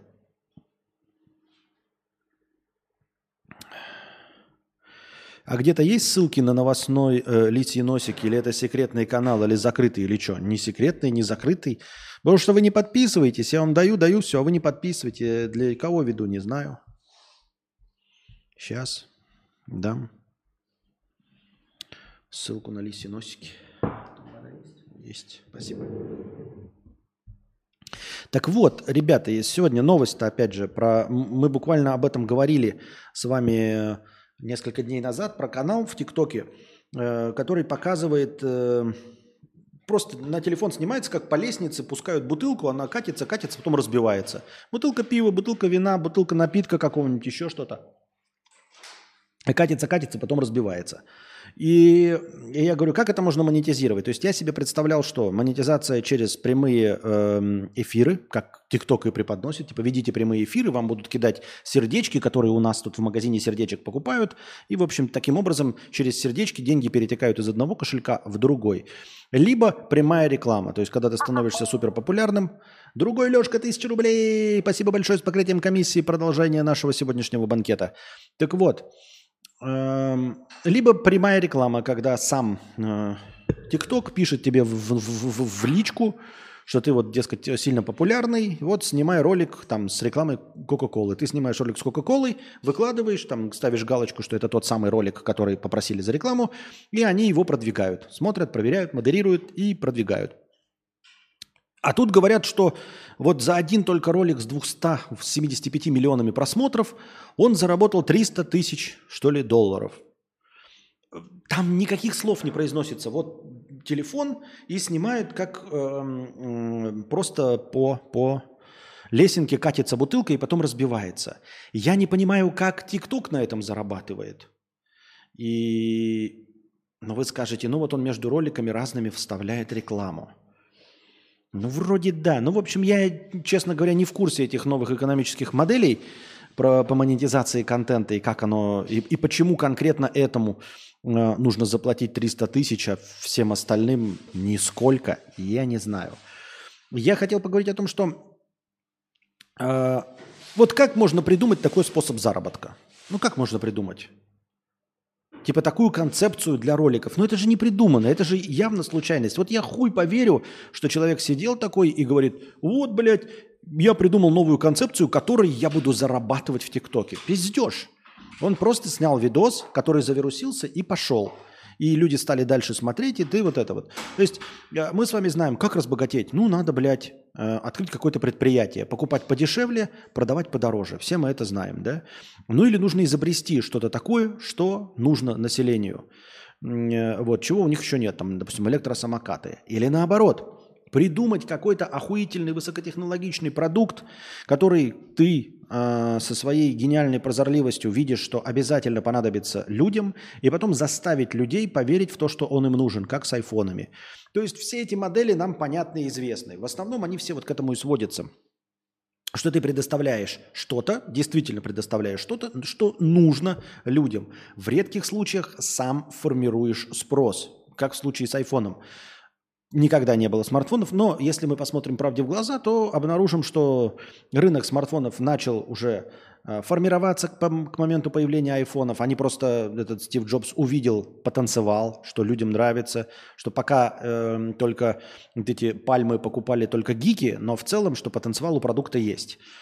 Что в эту сторону движется уменьшение компьютеров и переведение их вот в размер на ладонник, чтобы можно было получать контент. То есть это не что-то ярко отличающееся от всего, что есть на рынке. Это не просто совсем вот прям дичь какая-то, да, что никто не мог предположить. Но вот предположить, что катящаяся бутылка, повторенная миллион раз, будет интересно, никто не может. Понимаете? И таких вещей до хрена. Там... которые вот вирусные, там тоже есть суперпопулярный ролик, как яйцо катится, а потом падает, значит, со стола. И еще какая-то херня. Вот я, например, сегодня смотрел ролики, значит, обращающиеся к ностальгии. В чем, значит, ностальгия? Просто берутся старые картинки, показываются, и музыка, берущая за душу. Причем музыка не подобранная, то есть это не какие-то диджейские там изысканные подборки. Человек старался, искал музыку, максимально вызывающую ностальгические чувства. Нихуя подобного. Из стандартного набора 10 самых популярных трендовых мелодий там есть одна, вызывающая ностальгию. И все. И фотографии, значит, там аудиокассета, плеер, приставка Dendy, шоколадка Кукуруку, Ну и какая-то вот такая банальная хуйня, ничего не стоящая, миллионы просмотров, сотни тысяч лайков и комментариев хоть жопой жуй. Я окунулся прямо в детство окунулся. И как и в случае, вот я говорил, как в случае с криптовалютами и вот со всем этим, придет ко мне человек и скажет, я переместился из будущего. Я говорю, чем докажешь? Я тебе доказывать нихуя не буду. Но вот тебе совет. Примещается ко мне год назад и говорит, вот тебе совет. Просто бери телефон и снимай, как бутылка катится по лестнице и разбивается. И на этом ты заработаешь миллионы. Я скажу, пошел ты нахуй. Он скажет, не-не-не, ты не отказывайся. От тебя не требуется никаких вложений денег. Никаких вложений сил. Ты просто сними, просто вот включи и запусти бутылку. И я ему скажу, ты меня за идиота держишь? Я даже бесплатно не буду этого делать, потому что это максимально тупорылая хуйня, ты понимаешь? То есть, ты понимаешь, тот сам факт, что я тебя сейчас послушаю, включу камеру и это сделаю, он меня поставит в положение конченого дебила, который поверил в этот идиотизм. Это как будто ты мне сказал, обмажь лицо говном, и я такой тебе в это поверю. Понимаешь, я не верю в это. Ну, то есть я не верю настолько, что я не готов потратить 0,1 милливатта энергии своей батарейки на такую хуйню. Я не готов потратить 30 рублей на бутылку, которую я катну и разобьется. Настолько я не верю в эту тупорылую идею, понимаешь? Не то, чтобы вкладывать в нее деньги. И вы мне скажете... Создавай контент, Константин. Я скажу, какой. Они скажут, вот просто набери открытых фоток, блядь, с этих состоков, фотографий аудиокассет, виниловых проигрывателей, ковер там какой-нибудь, денди, еще какую-нибудь хуйню. Поставь на это музыку, которую даже не подбирай, просто в тренде посмотри какую-то музыку, посмотри, выложи, и это будет, блядь, миллионы просмотров. У меня есть четкое ощущение, что я это сделаю, и ничего не будет. Ничего не будет. То есть меня не посмотрят. И вы скажете, ну это вот, как мы любим, ошибка выжившего, да, ему там повезло. Но слишком много везений. Раньше такого не было. Ну реально, серьезно. Вот вы можете мне назвать, чтобы вот из 80-х и 90-х годов кто-то разбогател на том, что вот делал что-то такое, типа снимал, как бутылка бьется. Думаю, есть такого уровня миметичность? Мне кажется, нет. Есть, кстати, такая, я тоже недавно прочитал, даже документалка снята, про людей, звезд, которые на самом деле ничего не сделали. Вот. Типа ничего из себя не представляющие звезды. Но это давнишняя документалка. Я думаю, что сейчас в нее многие могли бы попасть. Ну, то есть это люди, которые стали известными благодаря ничему. То есть они не музыканты, не певцы, ничего. Вот типа Пэрис Хилтон, там, Ким Кардашьян. Ну, ты Ким Кардашьян. Ну, ж никто. Ну, я имею в виду, я не хочу принизить там ничего. Она же известная, но, по сути дела, она не создает ничего.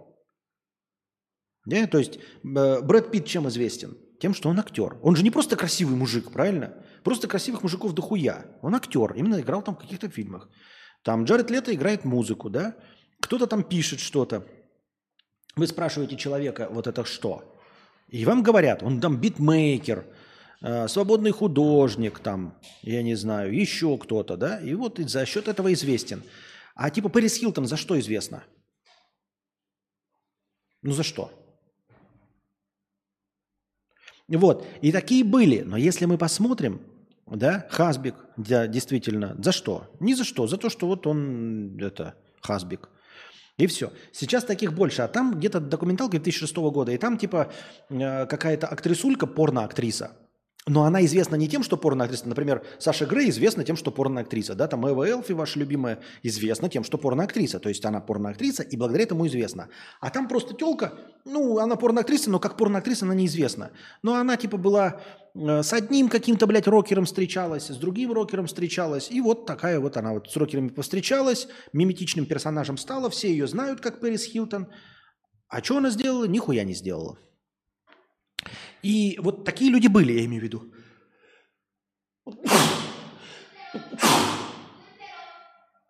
Но все равно мы можем сказать, почему она стала, там, Пэрис Хилтон, да? Она богатая наследница, то есть она как бы богемная личность. Ничего не делала, но богемная личность, потому что она богатая, да? Ким Кардашьян, мы зададим вопросом, чего добилась? Вот нихуя она не сделала, но формально она звезда ТВ-шоу. То есть какое-то есть популярное ТВ-шоу, в котором она ходит, как Ольга Бузова. Ольга Бузова прежде всего звезда «Дома 2». Ким Кардашьян прежде всего, откуда есть пошла ее известность, это вот из шоу, как там они про Кардашьянов называется, да? То есть формально она звезда реалити-шоу и оттуда пошла, хотя уже оттуда отпочковалась полностью. Тем не менее есть. И вот скажут нам звезда, выходит человек, скажет, вот он миллионер, чем он заработал? Видео о том, как бутылка катится, падает и разбивается. Было разве такое в 80-х, 90-х годах что-то? Пэрис Хилтон родилась богатой, не каждому такое дано. Да, а тут вот человек, типа, пулял бутылку, и она это разбивалась. NZX пишет, по-моему, всю историю человечества были люди, которые делали что-то непонятное и на этом умудрялись делать деньги. Давай, NZX, я не против, давайте вспоминать эти истории. Конечно, они есть, но я хочу их услышать, я хочу успокоиться, узнать, что это всегда было. Потому что я-то как бы сижу в интернете, и я-то по олдскульному иду, да, мне кажется, я хочу развлекать вас. У меня я такой думаю, как развлекать? Старым, добрым, олдскульным способом, беседой. Испокон веков люди развлекались беседой, сидели возле костра и травили друг другу байки. Вот, Гусляр рассказывал хуйню. Вот я, Гусляр, рассказываю хуйню. Потом это пошло на радио, ты сидишь дома один и слушаешь болтологию какого-то дурачка. Потом телевидение, сейчас в интернет. Но оказывается, что в этом я не могу добиться успеха. Я такой думаю, ну надо что-то другое взять. И есть сложные моменты, да, ну там типа адвокат Егоров. Ну я ничего не умею, как адвокат Егоров. Например, стать обзорщиком техники я тоже не могу. У меня нет денег на технику. Ну то есть, чтобы покупать ее, вот это как-то эту технику и делать на нее обзоры. Да и тоже я не смогу быть настолько интересным, настолько хайповым, настолько вот привлекательным. То есть в эту нишу я не ворвусь, я не интересный человек, не харизматичный. И думаешь, ну вот что еще можно сделать? И потом ты видишь такие идеи. Как типа ностальгические видео, как я сказал, как с этой бутылкой. Разве я такое могу придумать? Разве кто-нибудь может такое придумать? То есть реально вы мне скажете, ну вот посиди и подумай, что ты можешь такого придумать, если мы уже поняли, что как артист разговорного жанра ты несостоятельный, миллионов заработать не можешь. Технически. Могу же я снимать видосы, как вот разбивается бутылка? Могу. То есть ничего не мешало мне это придумать. Осталась только гениальность придумать это. Вот я сяду, и, положим, вы мне дадите 1 000 000 рублей и скажете, 2 месяца, Костя, думай. Вот просто делай. Даже не думай, а делай. И вот просто пытайся всякое. Попытайся стать миметичным. Вот таким. Вот на тебе 1 000 000 на 2 месяца. Больше у тебя нет никаких проблем. Тебе не нужно ни о чем задумываться, ни о чем беспокоиться. Полный полет фантазии. Я не придумаю. То есть все, что я буду делать, ничего не принесет, ничего не сделает. Но я не придумаю снимать бутылку. Я придумаю опять какую-то хуйню, типа снимать документальное кино, там выдумывать карпотки, писать сценарии, какие-то, блядь, рассказы. Опять придумаю какое-нибудь разговорное радио, еще какую-то унылую консервативную хуйню с развлечением через... разговоры. То есть я даже показываю свои travel-влоги, я там все равно разговариваю. Что показывать без разговоров, я не представляю. Я не понимаю, почему это может быть интересно. И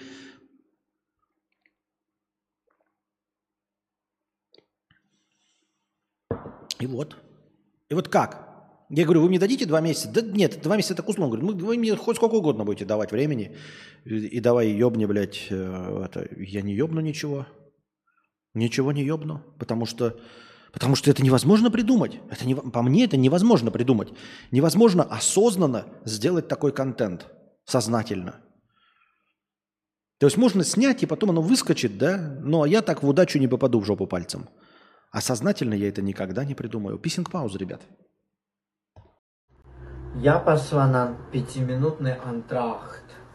У меня антракт. Девочки. Поехали. Так, надеюсь, мы не растеряли весь запал аудитории. Конечно, часть мы ее растеряли, но так же быстро восстановим. Только зашел, а тут трахт.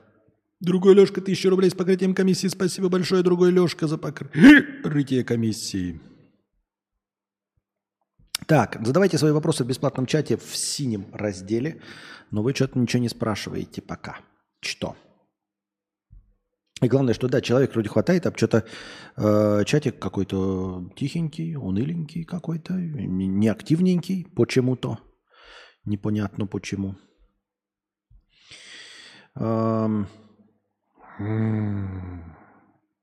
Просто что? Как я должен читать новость? В IT быстро растут масштабы увольнений из-за замены персонала искусственным интеллектом, пишет CNN. Только в мае 2023 года по этой причине лишилось работы около 4000 айтишников. Компании меняют их на искусственный интеллект, чтобы экономить на зарплатах. По прогнозам экспертов, через 5 лет необходимость в живых программистах существенно сократится. Эти вот все паникерские новости, как мне кажется, сводятся лишь к одной простой мысли. Искусственный интеллект заменяет конченых, ну вот прям по-настоящему конченых специалистов в любой области, в том числе абсолютно конченых и тупых айтишников. Потому что мой опыт общения с чатом GPT, да и вообще любой опыт с общением с чатом GPT, тут с тем, насколько он плохо отвечает на запросы, да, можно сказать, что если вот он заменяет какого-то человека, то этот человек из рук вон плохо работал. Вот все, кто работает с чатом GPT, вы же им пользуетесь, да, и вас не увольняют, потому что вы необходимы для взаимодействия с чатом GPT. Без вас не обойтись. Сам чат GPT ничего не сделает, он не напишет код, он не поставит сам себе вопрос и сам себе на этот вопрос не ответит. Он очень плохо, ну там, может быть, в каких-то технических вещах чуть-чуть получше, но отвечает на вопросы. Так вот, если человек будет так же плохо работать, как чат GPT, то тогда его чатом GPT можно заменить. Ну или любой другой нейросетью или искусственным интеллектом. Еще раз, нейросети сами ничего делать не могут вообще. И если вы в целом настолько были важным сотрудником, что вы делаете то, что способно сделать за вас полностью нейросеть, ну вы просто, ну пиздец. Ну просто, ну пиздец. Понимаете? Нахуй ненужный человек. Вот просто нахуй ненужный человек. И вам действительно нужно, вас действительно нужно уволить, так уволить вас надо было раньше. То есть, по сути, раньше вас нужно было 20 человек менять на одного специалиста, если вы настолько плохи. Если вы настолько плохи, что вас может заменить нейросеть без провалов, то это значит, что раньше система была выстроена нерационально, потому что вас 20 мог заменить один хороший специалист. Да, хороших специалистов ИИ не заменит, особенно если речь о креативности какой-то. Да даже не о креативности какой-то, а и не только и айтишников. Вообще никаких специалистов не заменит. Не нужно креативности, просто, понимаете, нейросеть может что-то, если ты ей задашь что-то, задашь какой-то вот запрос. Даже я свои превьюшки рисую, я задаю запрос, я придумываю превьюшки, а потом говорю ей нарисовать. Сама она нарисовать ничего не может. Понимаете? То есть если есть вот настолько безумный вот художник, который вот сам ничего не может нарисовать, то есть поставить перед собой задачу, а только рисует, что ему говорят, да таких художников и нет. Понимаете? В основном художники – это те, которые берут на себя функции рисования и функцию придумывания, которую вот я взял на себя, придумывание своих превьюшек, правильно? То есть, если художник был настолько тупой, что он даже не мог придумать, что нарисовать, то он и не нужен был. Его всегда могла заменить нейросеть. Просто он такой никому и не нужен был никогда. Сергей Полонский, тот, кто построил Москва-Сити, в интервью говорил, что его знакомый юрист составляет договора с чатом GPT. Но зная, сколько он допускает ошибок, есть вопросы к юристу. Да. Так мы же уже читали новости про то, как один юрист пользовался чатом GPT. Я же говорил, мы же с вами сразу выяснили опытным путем, что чат GPT просто врет. Он не говорит, что не знает. Это самое, мне кажется, одна из больших проблем чата GPT. Мне кажется, он должен говорить, что он не знает ответ, когда вы ему задаете какой-то вопрос. Мне кажется, это одна из самых важных черт, которая должна присутствоваться, и проблема, которую должны решить программисты. Это заставить... Это вот четвертый закон робототехники вообще-то должен будет... Его не придумал Айзек Азимов, но четвертый закон робототехники после «не причини вреда человеку», там, да, своим бездействием «не позволь причинить вред человеку», нужно написать «не лги». Ни при каком раскладе не лги. Интересно, что писатели до этого не додумались. Интересно, что никто не придумал концепцию, при которой вы делаете искусственный интеллект роботов, да, которые ничего по сути не делают, но вы задаете им вопросы, а они вам врут. Понимаете? Мне кажется, это должен быть базовый закон робототехники. И пока мы не столкнулись с чатом GPT заранее, да, никто и не мог подумать, что это может быть проблемой, понимаете? Ни у кого даже не возникло мысли, что вообще-то ничего не мешает роботам врать. Да, законы робототехники не мешают им причинять вред человеку, мешают ему бездействием своим причинить вред человеку, но ничто не мешало им врать, то есть просто не позволять куда-то двигаться, ничего совершать и делать из-за лжи. Подвергать опасности из-за лжи. Четвертый закон робототехники должен быть: ни при каком раскладе не врать. А если ты что-то не знаешь, говорить «я не знаю». Вот. И мы же читали новость про юристов, которые в Америке там спрашивали чат GPT. Чат GPT приводил примеры, ну, как у них обычно прецедентное право, да, то есть принять решение такое-то на основе дела такого, на основе дела второго, на основе дела третьего. Народ против, народ против, народ против. А оказалось, что этих дел нет. Чат GPT их придумал, как и Нина Мурчана. «О, друже, я позавчера был в Москва-Сити. Его проектировал злобный гений. Я пошел в застенки, где у нас типа холодос, и заблудился». А это же все известно. Я тоже, когда в былые времена учился в одном московском университете, там тоже были лабиринты. Это если фашисты нападут, они ничего найти не смогут, запутаются и потеряют время, понимаешь? То есть вот когда, как показывают, спецназ там какой-нибудь нападает, всякие сваты и все остальное, да? А Москва-Сити – это же важное здание, там, скорее всего, что-нибудь важное. И вот прибегут поганые госдеповцы, забегут в здание, а они-то думают, они рассчитывают на что? Этаж и 3 лестницы. Левое крыло, правое, центральное. И ты бежишь по лестницам, и все. А там, ебать, лабиринт Минотавра. Они такие, что происходит вообще? Как попасть из одного помещения в другое? Где заканчиваются помещения? Где начинается одно помещение, заканчивается? Сколько вообще было помещений? Непонятно.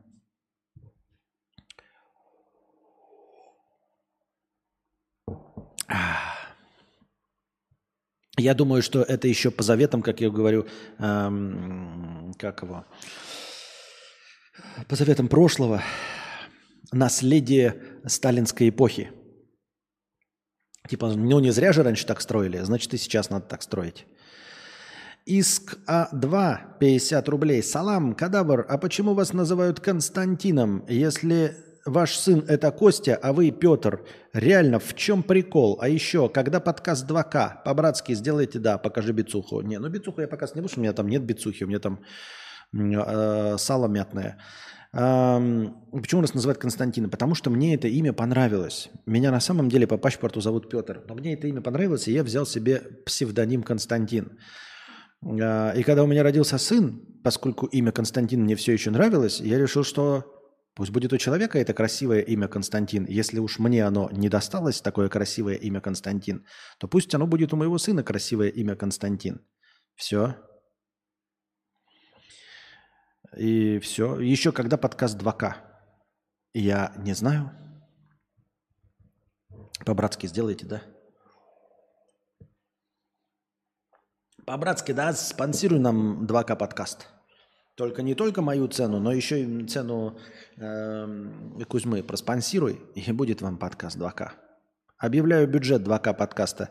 200 тысяч за месяц подкастов. 2К. 4 выпуска раз в неделю. Блять, я так пизданул, даже у Кузьмы не спросил. 150 ему, 50 мне. Мы такие: окей, все отсняли в ресторане, пора сваливать. Пошли назад к лифту парковки. Идем. И мы вернулись к ресту. Мы такие: ебать, этот лабиринт нас не отпускает. Лиминальные пространства современные. Да, а что вы хотели? Я не был никогда в Москва-Сити. Мимо крокодил? Да, мимо проходил. Нет, ну даже вот под площадку вот эту вот Москва-Сити не было. Просто издалека видел. Ну как издалека, там метрах в 500, наверное. Куда нам, простым холопом, для Москва-Сити? Moscow never sleeps. Какой последний философский мировоззренческий вывод о жизни ты сделал? Интересно ли тебе что-то понимать, формулировать о себе, о мире? Есть ли у тебя интерес к знаниям, которые ты еще не обладаешь? Какой последний философский вывод о жизни ты сделал? Я, наверное, такой, для вас вообще никакой, а для меня, наверное, не такой позитивный вывод, что я все понимаю неправильно. Это последний, наверное, такой из основных, вот как ты и сказал, мировоззренческих выводов. Это то, что я не прав. Правота определяется, это не вывод, это просто объяснение. Правота определяется не добром и злом, а как принято у человечества. И я думаю неправильно. Вот. Мне кажется, что я думаю с позиции добра, как-то в общем, в позитивном смысле на стороне света, но человечество не на стороне света в целом. Вот, то есть, если добро победит, да, то человечество проиграет. Вот, в смысле в глобальном, если, например, такие: «О, вы участвуете, — скажут, — в противостоянии двух инопланетных рас. Одна из противоборствующих сторон вы, а другая какие-то инопланетяне». И высший судья скажет: «Я знаю конец, исход. Победит добро». И вы такие: «Нет, это значит, что вы проиграете». В смысле, мы проиграем. Это мне так кажется. Все, что я вижу, все, что я знал, все неправильно. Вообще все в целом. Я живу сейчас, как человек, осознавший, насколько он ничего не понимает. Вообще абсолютно. Полностью. Как будто бы... Я даже не знаю. Как будто ты жил на плоской земле, и вдруг вышли ученые и сказали, что Земля-то вообще-то круглая, и Солнце вертится не вокруг вас. А на самом деле вы живете на круглой планете, и ты никак не можешь это никак ухватить, потому что ты такой: как? Да это, действительно же, блядь, вода же вся стекла бы, да? Как это мы на круглой? Это бред какой-то. И что Солнце – это не маленький диск, который с востока на запад каждый день, а на самом деле это огромный горящий шар. А вы на огромном камне с огромной скоростью вращаетесь вокруг этого горящего шара. И этот горящий шар в бесконечном пространстве космоса вращается в огромной спирали, в которой 180 миллиардов таких горящих шаров. И называется он Млечный Путь.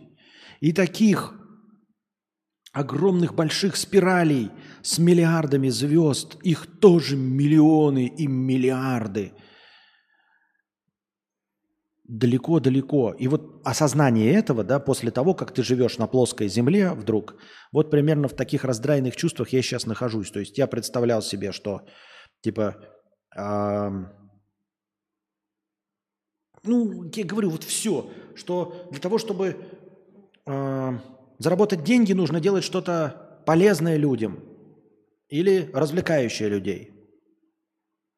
что для того, чтобы тебе заплатили, нужно что-то предложить взамен. Услугу или товар. Что люди хотят жить. Что люди хотят жить хорошо. Что люди не хотят, чтобы их дети умирали. Что люди сами хотят пожить хорошо. Что смерть – это самое плохое, что может случиться. Да? Ну, что для людей ничего не может быть важнее жизни. Вот. И все это, понимаете, это я просто перечислил, да, из того, что типа... Ну, а так все. Ну, типа, помидоры нужно есть с сахаром. Что настоящая окрошка, она с жидкостью, которая белая. Ну, белая она должна быть, жидкость. Понимаете?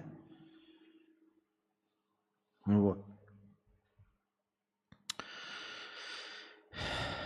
И так вот обо всем. И говорю, масштаб этого, масштаб заблуждения, он вот на уровне такого, что ты вот живешь, по плоской земле ходишь, а потом тебе прям таки говорят, да нет никакой плоской земли. Ты на каменном шаре вращаешься вокруг горящего солнца.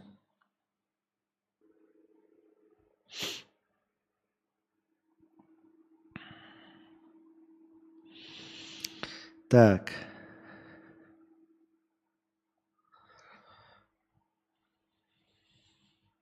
Костик, давай закажем тебе разбор матрицы судьбы, чтобы понять, как тебе реализоваться. Последнее время мне не везет с деньгами. Думаю, может реально начать медитировать на деньги. Вполне возможно, потому что, вот понимаешь, в моем, опять-таки, тоже представлении о мире медитация на деньги не поможет. Таро карты не помогут, что никто ничего не предсказать, что чудес не существует. Но я точности также верил в то, что жизнь – это самое дорогое для человека.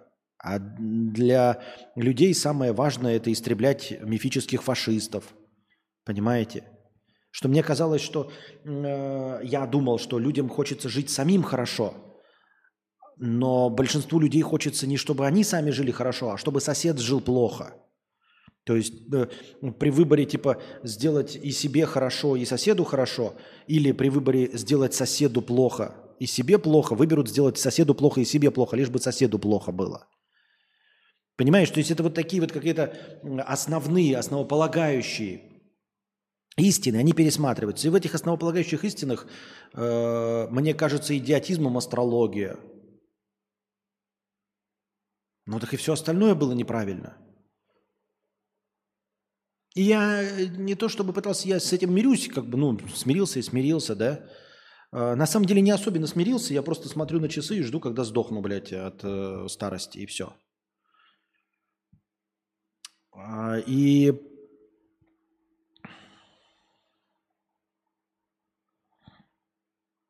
Я думал, что чтобы худеть, нужно меньше жрать, а оказывается, нужно больше двигаться, а жрать можешь сколько угодно.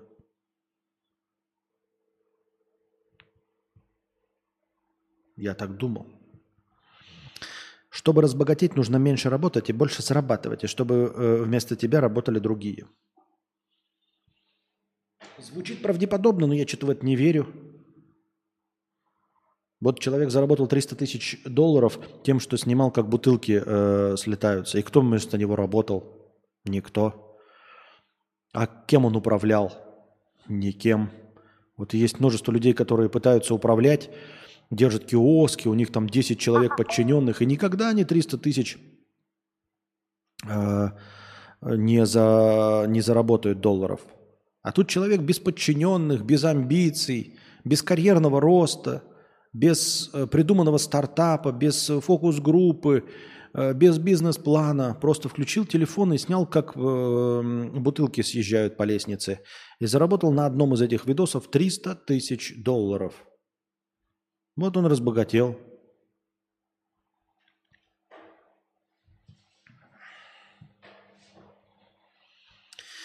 Еще один псих, 250 рублей с покрытием комиссии. Спасибо большое за покрытие комиссии. Костя, сейчас смотрел твой подкаст про айтишника, которого уволили с его работы, где он ни хрена не делал. И он искал новую работу. Вот и ты сказал, что с психикой у него нормально. И вообще, он нормальный чел.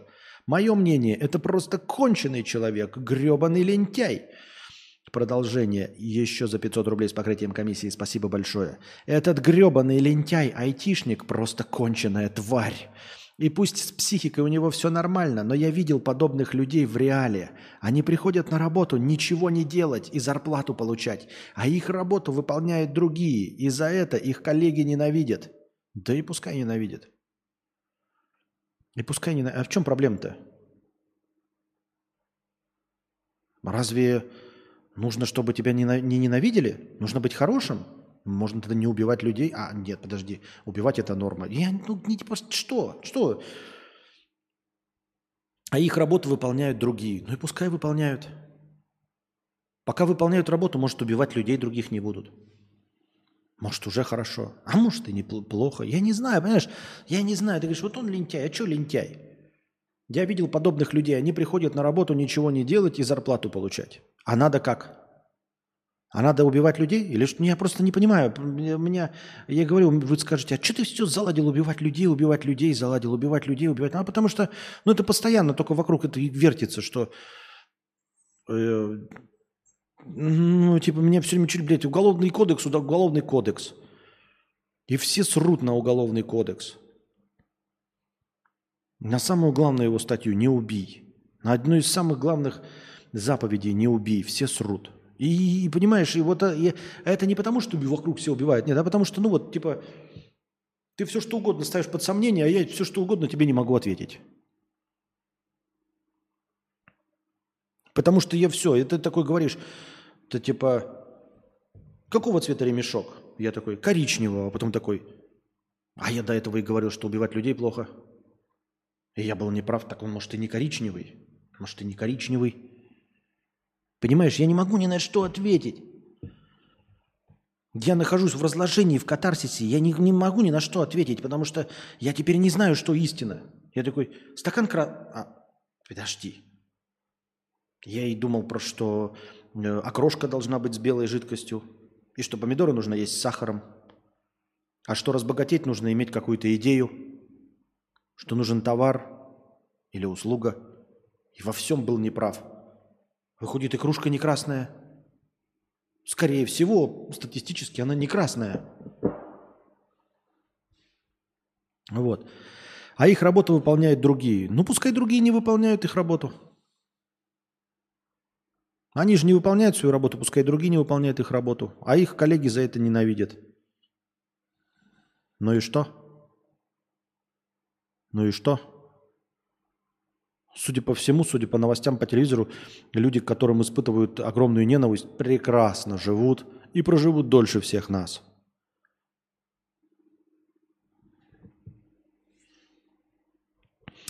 Боже, Константин, ты неправильные советы даешь по зарабатыванию миллионов. Ты неправильные советы по зарабатыванию миллионов слушаешь. Я на своем курсе всего за $99 расскажу простой пошаговый метод. Ссылочка... не забывайте, дорогие друзья, донатить на продолжение нашего сегодняшнего банкета и донатить в межподкасте на следующий стрим. Лучший вопрос будет вынесен в заголовок, и по нему будет нарисована превьюшка при помощи нейросети, если все будет хорошо.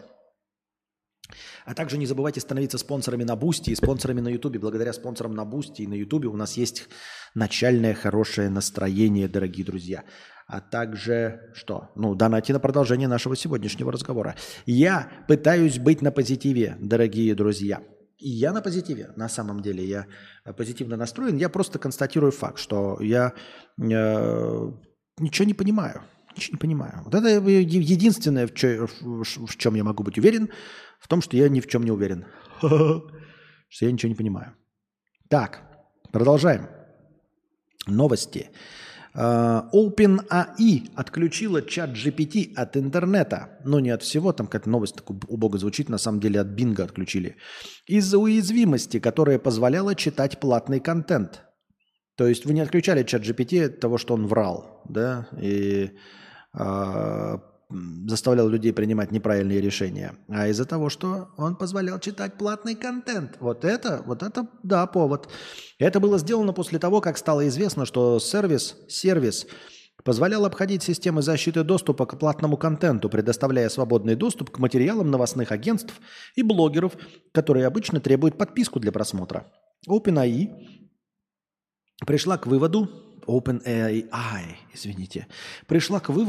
что обход системы подписки информационных сервисов недопустим. В связи с этим функция Browse with Bing была отключена до тех пор, пока проблема не будет устранена, чтобы обеспечить защиту прав владельцев контента.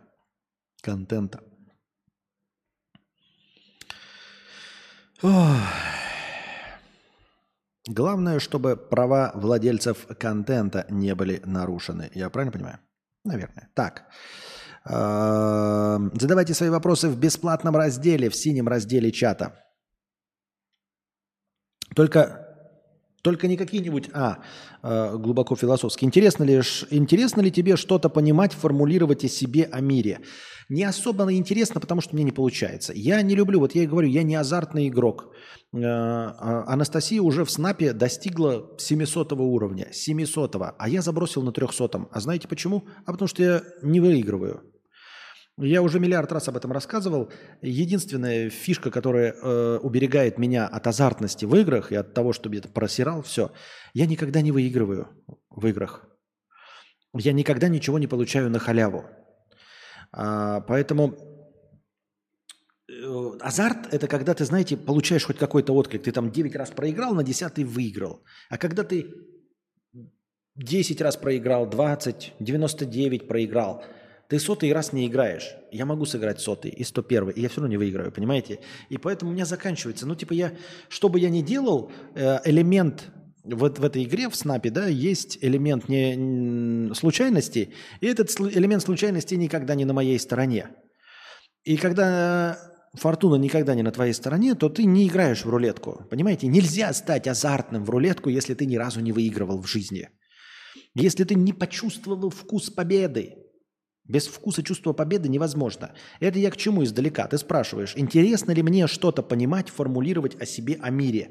Неинтересно, потому что я ничего не понимаю о мире. И никогда не понимал. Я много чего формулирую, я придумываю какие-то теории смешные, забавные, по моему мнению, но они никогда не являются правдой. То есть я никогда еще ничего не угадал в своей жизни.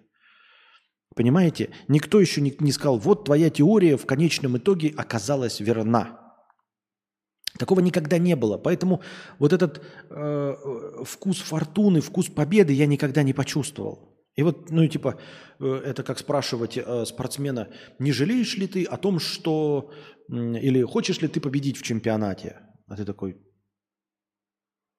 Да я не знаю. А ты никогда, понимаешь, тебя никогда на руках не поднимали, не таскали, ты не чувствовал вкуса победы, ты ни в одном матче не выиграл. Поэтому, когда тебе спрашивают, хочешь ли ты победы в чемпионате, такой, нет. И такие, да как у тебя нет амбиций? Да... Ну ты же, если победишь, то что? Я же никогда не побеждал. И вот формулирование мысли, единственное, к чему я пришел, что все, что я знал, все, что я думал, все, что я мыслил, это все неправда. Точнее, нет. Тут не неправда, а неправильно. Все неправильно. Поэтому мне не интересно, потому что я-то могу помыслить, конечно, это забавно, но это будет просто переливание из пустого в порожнее. Никакая моя идея не приведет к моему обогащению.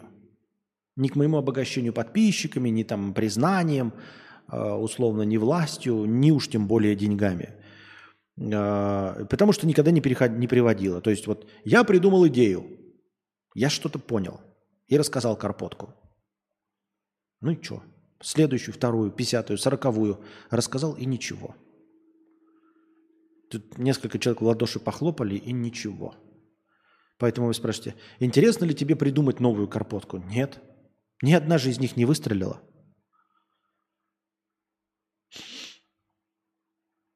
Истинно ли у тебя так? Есть ли у тебя интерес к знаниям, которые ты еще не обладаешь? Ну нет, прям под знаниями, то есть под какими-то фактами, которые скапливаются у меня в голове, интереса нет.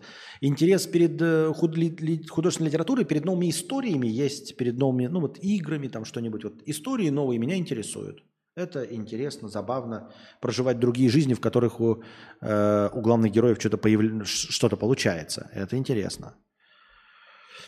Истинно ли у тебя ощущение, что в это время наш мир может действительно столкнуться с огромной катастрофой? Да. У меня такое ощущение есть. Но я чувствую одновременно свое бессилие не только перед лицом огромной катастрофы. И я спокоен, потому что я свое бессилие это чувствую не перед лицом огромной катастрофы, а перед лицом вообще всего. То есть, если катастрофы не будет, например, то я все равно бессилен. Я бессилен заработать денег. Я бессилен написать книгу. Я бессилен получить гражданство Испании. Или бессилен получить ВНЖ Сербии. Я просто бессилен, и все. И поэтому я одновременно бессилен и убедить людей есть белую окрошку, и также бессилен перед катастрофой. Или ты не очень веришь в это? Я верю, легко и просто.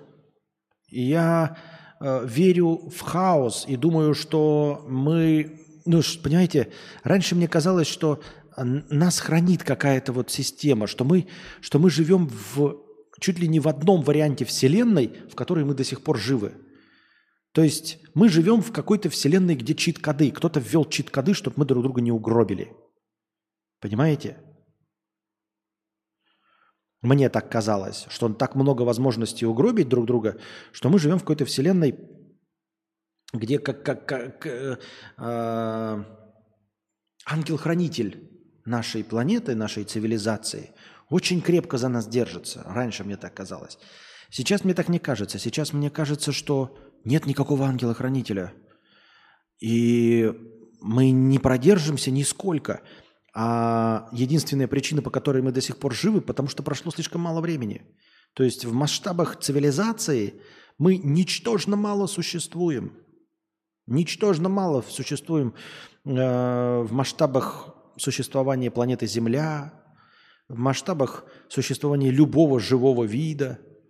Они там по миллионам лет существуют, а человеку сколько? 100-200 тысяч лет.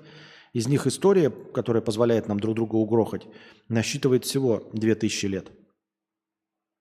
Вот. Поэтому ничего мы не достигли, мы живем в хаосе и в любой момент по щелчку исчезнем. Я так думаю. Вот. Поэтому я вот последнее время начал переживать немного. Я не переживаю, я надеюсь, что только если мы помрем, то мгновенно, все и разом, ну, типа, чтобы безболезненно. Надеюсь на это. Хотя надежды беспочвенные, но, тем не менее, почему бы не надеяться, да? Надежда на то, что быстро и безболезненно. Еще чуть-чуть и сразу в рай, и жизнь удалась. What a beautiful life. И все завидуют, пускай, ведь жизнь станет в кайф. What a beautiful life. Так, что мы продолжаем сегодня, ребята, или заканчиваем наш сегодняшний кардебалет ша-бемоль-мажор? Или продолжаем беседу? Или где? Что настроение-то уже ушло в минус, последний рывок уже был.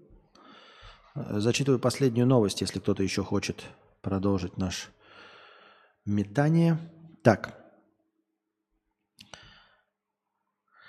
В Ростовской области 2 местных жителя воровали детей и продавали их цыганам. По версии следствия, они представлялись многодетным матерям, сотрудниками органов опеки и убеждали, что женщины должны передать им ребенка, так как он проживает в плохих условиях. Таким образом, обвиняемым удалось украсть 10-месячного ребенка у жительницы поселка Углеродский и 2 мальчиков 3 и 7 лет у жительницы поселка Тополевой. У меня вопросов к этому всему есть да хуя. Во-первых, продавали цыганам. людей. То есть одно из максимально наказуемых преступлений – это торговля людьми, рабовладение. Да, ну, опять-таки, что значит у нас из-за убийства? Ну, опять, да, возвращаемся к этой теме. То есть, конечно, это жесткие законы, но, как говорится, законов-то у нас и, в общем, и в мире не очень-то много, которые работают. И вы воруете детей, чтобы продавать цыганам. У цыган сколько денег-то, блядь? Сколько денег, мне интересно, платили цыганы? Я понимаю, если вы продаете на органы человека, да, или продаете, ну, условным каким-то там геям американским, ну, я имею в виду прозападным госдеповцам, продаете бездетным, которые хотят вырастить гражданина. Они там могут в СКВ вам еще платить. А цыгане сколько заплатят, блядь? Цыгане, ты принесешь ему ребенка, такой, продаю вам ребенка, и такой, хуяк, ребенка в руках нет, еще и кошелек спиздили из кармана, блядь. Еще кошелек спиздили из кармана. Еще возвращаешься домой, блядь, бабушка говорит, в шахматы поиграем, открываешь, блядь, доску шахматную нахуй, а там даже, блядь, фигурок коней нет. Даже фигурки коней у дома из у бабушки у тебя спиздили, блядь, пока ты ребенка продавал. Ребенка, кошелек и деревянных коней, блядь, у твоей бабушки из дома спиздили, блядь, с шахмат. Что за прикол что-то продавать цыганам, блядь? Нихуя себе. Нашли, блядь, с кем торговаться вообще. Они хоть деньги-то получили или еще больше, блядь, потеряли, пока торговали цыганам. Это раз. Во-вторых, под соусом того, что они из каких-то служб забирали у матерей детей. Какая мать вообще отдает ребенка? Я просто к тому, что, ну серьезно, ты просто без документов, без ничего просто отдала людям. Я понимаю, тебя забирают, ну ты там, ну привези в опеку, там еще какие-нибудь, может они должны несколько раз прийти, может они должны с участковым, с полицией приехать, а не просто отдать ребенка людям, которые говорят, что они из опеки. Вы, блядь, вообще в своем уме?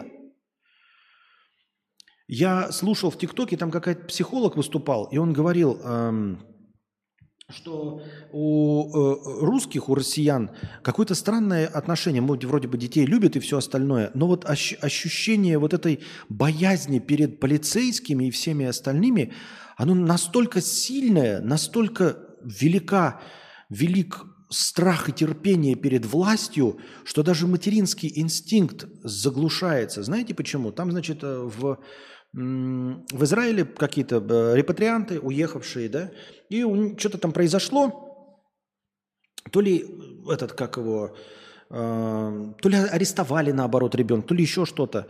И, в общем, пришла мать за ребенком, и он там в качестве психолога был, консультанта или еще что-то, я уж не помню точно, но расскажу как сказку, да. И полицейский спрашивает, говорит, а она что, типа не хочет своего ребенка, что ли, она его не любит? И психолог спрашивает, почему? Но он говорит, ну вот мы забрали у нее ребенка, и она сидит в приемном покое просто и ждет. Он говорит, и чего? А вы попробуйте, говорит, у какой-нибудь арабской женщины отобрать ребенка. Пиздец, она вам в глотку будет вцепляться. Верните мне моего ребенка. Она вам здесь все нахуй разнесет. Стулья, блядь, стекла поломает. В кровь изрежет вас всех и себя изрежет, чтобы вы ей вернули. Она здесь не заткнется. Балаган будет, она будет орать. Верните мне ребенка. А ваша просто сидит и молчит. И он говорит, ну это вот воспитанный такой страх перед властью, да? То есть она любит ребенка, но ничего не может перед властью вот сказать. Вот, ну забрали и все. Ну то есть... Насколько нужно быть матерью? Ладно, окей, да, то есть, ну, боишься ты перед властью. Но где власть-то? Пришли два хуя. Они даже без участковых пришли. Приехали бы хоть на УАЗике, чтобы ты забоялась, там, с автозаком приехали. Просто какие-то два хуя, и люди такие, 10-месячного ребенка отдала, 7-летнего ребенка, там, 4-летнего просто отдала незнакомым людям, чтобы что? И они продали его цыганам. В этой истории все какое-то... Вот оно все такое, что, понимаете,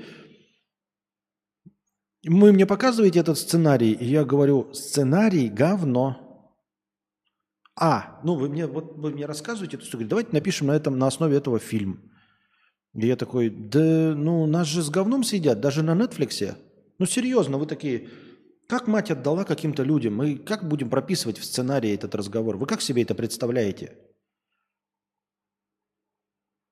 Я приду к сценаристам, они скажут, ну вот мы придумали, значит, пришли два человека, сказали женщине, что они из опеки, она отдала ребенка. И я такой, ну ваш сценарий полнейшая дресня же, ну. То есть, ну вы там, она приехала с ментами, давайте пропишем сценарий, что она с ментами. Они такие, не-не-не, нам не нужно, это слишком большая банда будет, это будет... Да большая банда будет нереалистична, 10 человек занимались похищением детей, это же надо на поток поставить.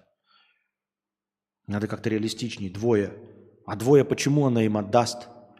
Они не полицейские, ничего. Ну, она, положим, не спросит у них документы. Да ты дурак, что ли? Кто у нас этот сценарий купит? Это же тупость. Не спросит документы, просто отдаст людям ребенка своего. Блядь, ну ладно, давайте это потом мы придумаем. Блядь, я не знаю, как придумать. Ну, давайте, может, они ее ударят хотя бы. Ну, она не добровольно отдаст. Может, они, ну, типа, украдут ребенка. Ну, потому что, если она в здравом уме, почему она не будет сопротивляться? Ну, это же какой-то бред. Давайте напишем, что они ее ударили. Ударили, она потеряла сознание, они украли ребенка. Так, дальше. Значит, ребенка они что? Они будут за границу, да, наверное, продавать каким-то бельгийцам или кому-то, немцам, да? Нет? Кому будут продавать? Цыганам. Это вы так написали в сценарии? Вы что, тупые, блядь, что ли? Откуда у цыган деньги, блядь? Вы ведь цыган видели на территории Российской Федерации? Вы видели, во что они одеты, блядь? Они босиком ходят. У них свои дети босиком ходят. Их дохуя. Во-первых, они могут нарожать своих детей. Дохуя. Я не понимаю, зачем им нужны... Ну ладно, когда-то же давно было. Ну хуй с вами. Ну, блядь, ну это бред. 2023, ну ладно. Так деньги-то у них откуда? Че вы, блядь, вы в какой школе сценаристов учились? Ну что это за тупость-то, блядь? Откуда у них деньги? Они героин продают, ебать, входят в лохмотьях грязные. Ну за сколько они продадут ребенка? За 10 тысяч рублей. Но я хуй поверю, что цыгане за что-то заплатят 10 тысяч рублей. Ну ладно. А те два, что будут... Воровать детей, так это же пиздец, это торговля людьми. И они будут рисковать своей свободой за 10 тысяч рублей за ребенка. И у них тоже в голове типа, ну одно дело ты ограбил магазин за 10 тысяч рублей, там ларек, да? А вы будете воровать ребенка? В вашем сценарии все говно. То есть какие-то два человека настолько тупые, настолько абсолютно бессовестные, что будут за минимальные деньги, которые могут быть у цыган, а какие у них могут быть? Ну не десятки же тысяч долларов, от силы 10-20 тысяч рублей. За такие деньги люди пойдут вместо того, чтобы ограбить Магнит или Пятерочку, или в чью-то хату вставить хотя бы, блядь, ломбард, они вместо этого будут воровать детей. Это какие-то, блядь, чикатилы или что? Это какие-то полные социопаты, психопаты. Кто это? Что это за люди такие, блядь? Что за мамаша, которая вас добровольно отдает? Что вообще в вашем сценарии? Это же говно, блядь. Это никто не будет, блядь. Это хуже, чем обручальное кольцо. Как вы это написали-то вообще?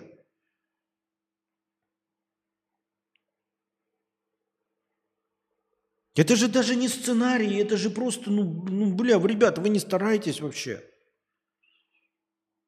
У анекдота, блядь, где Рейган, Хрущев, блядь, и Эммануэль Макрон летят над странами в одном самолете и высовывают руку в иллюминатор. И то, блядь, реалистичнее смотрится, чем ваша хуйня.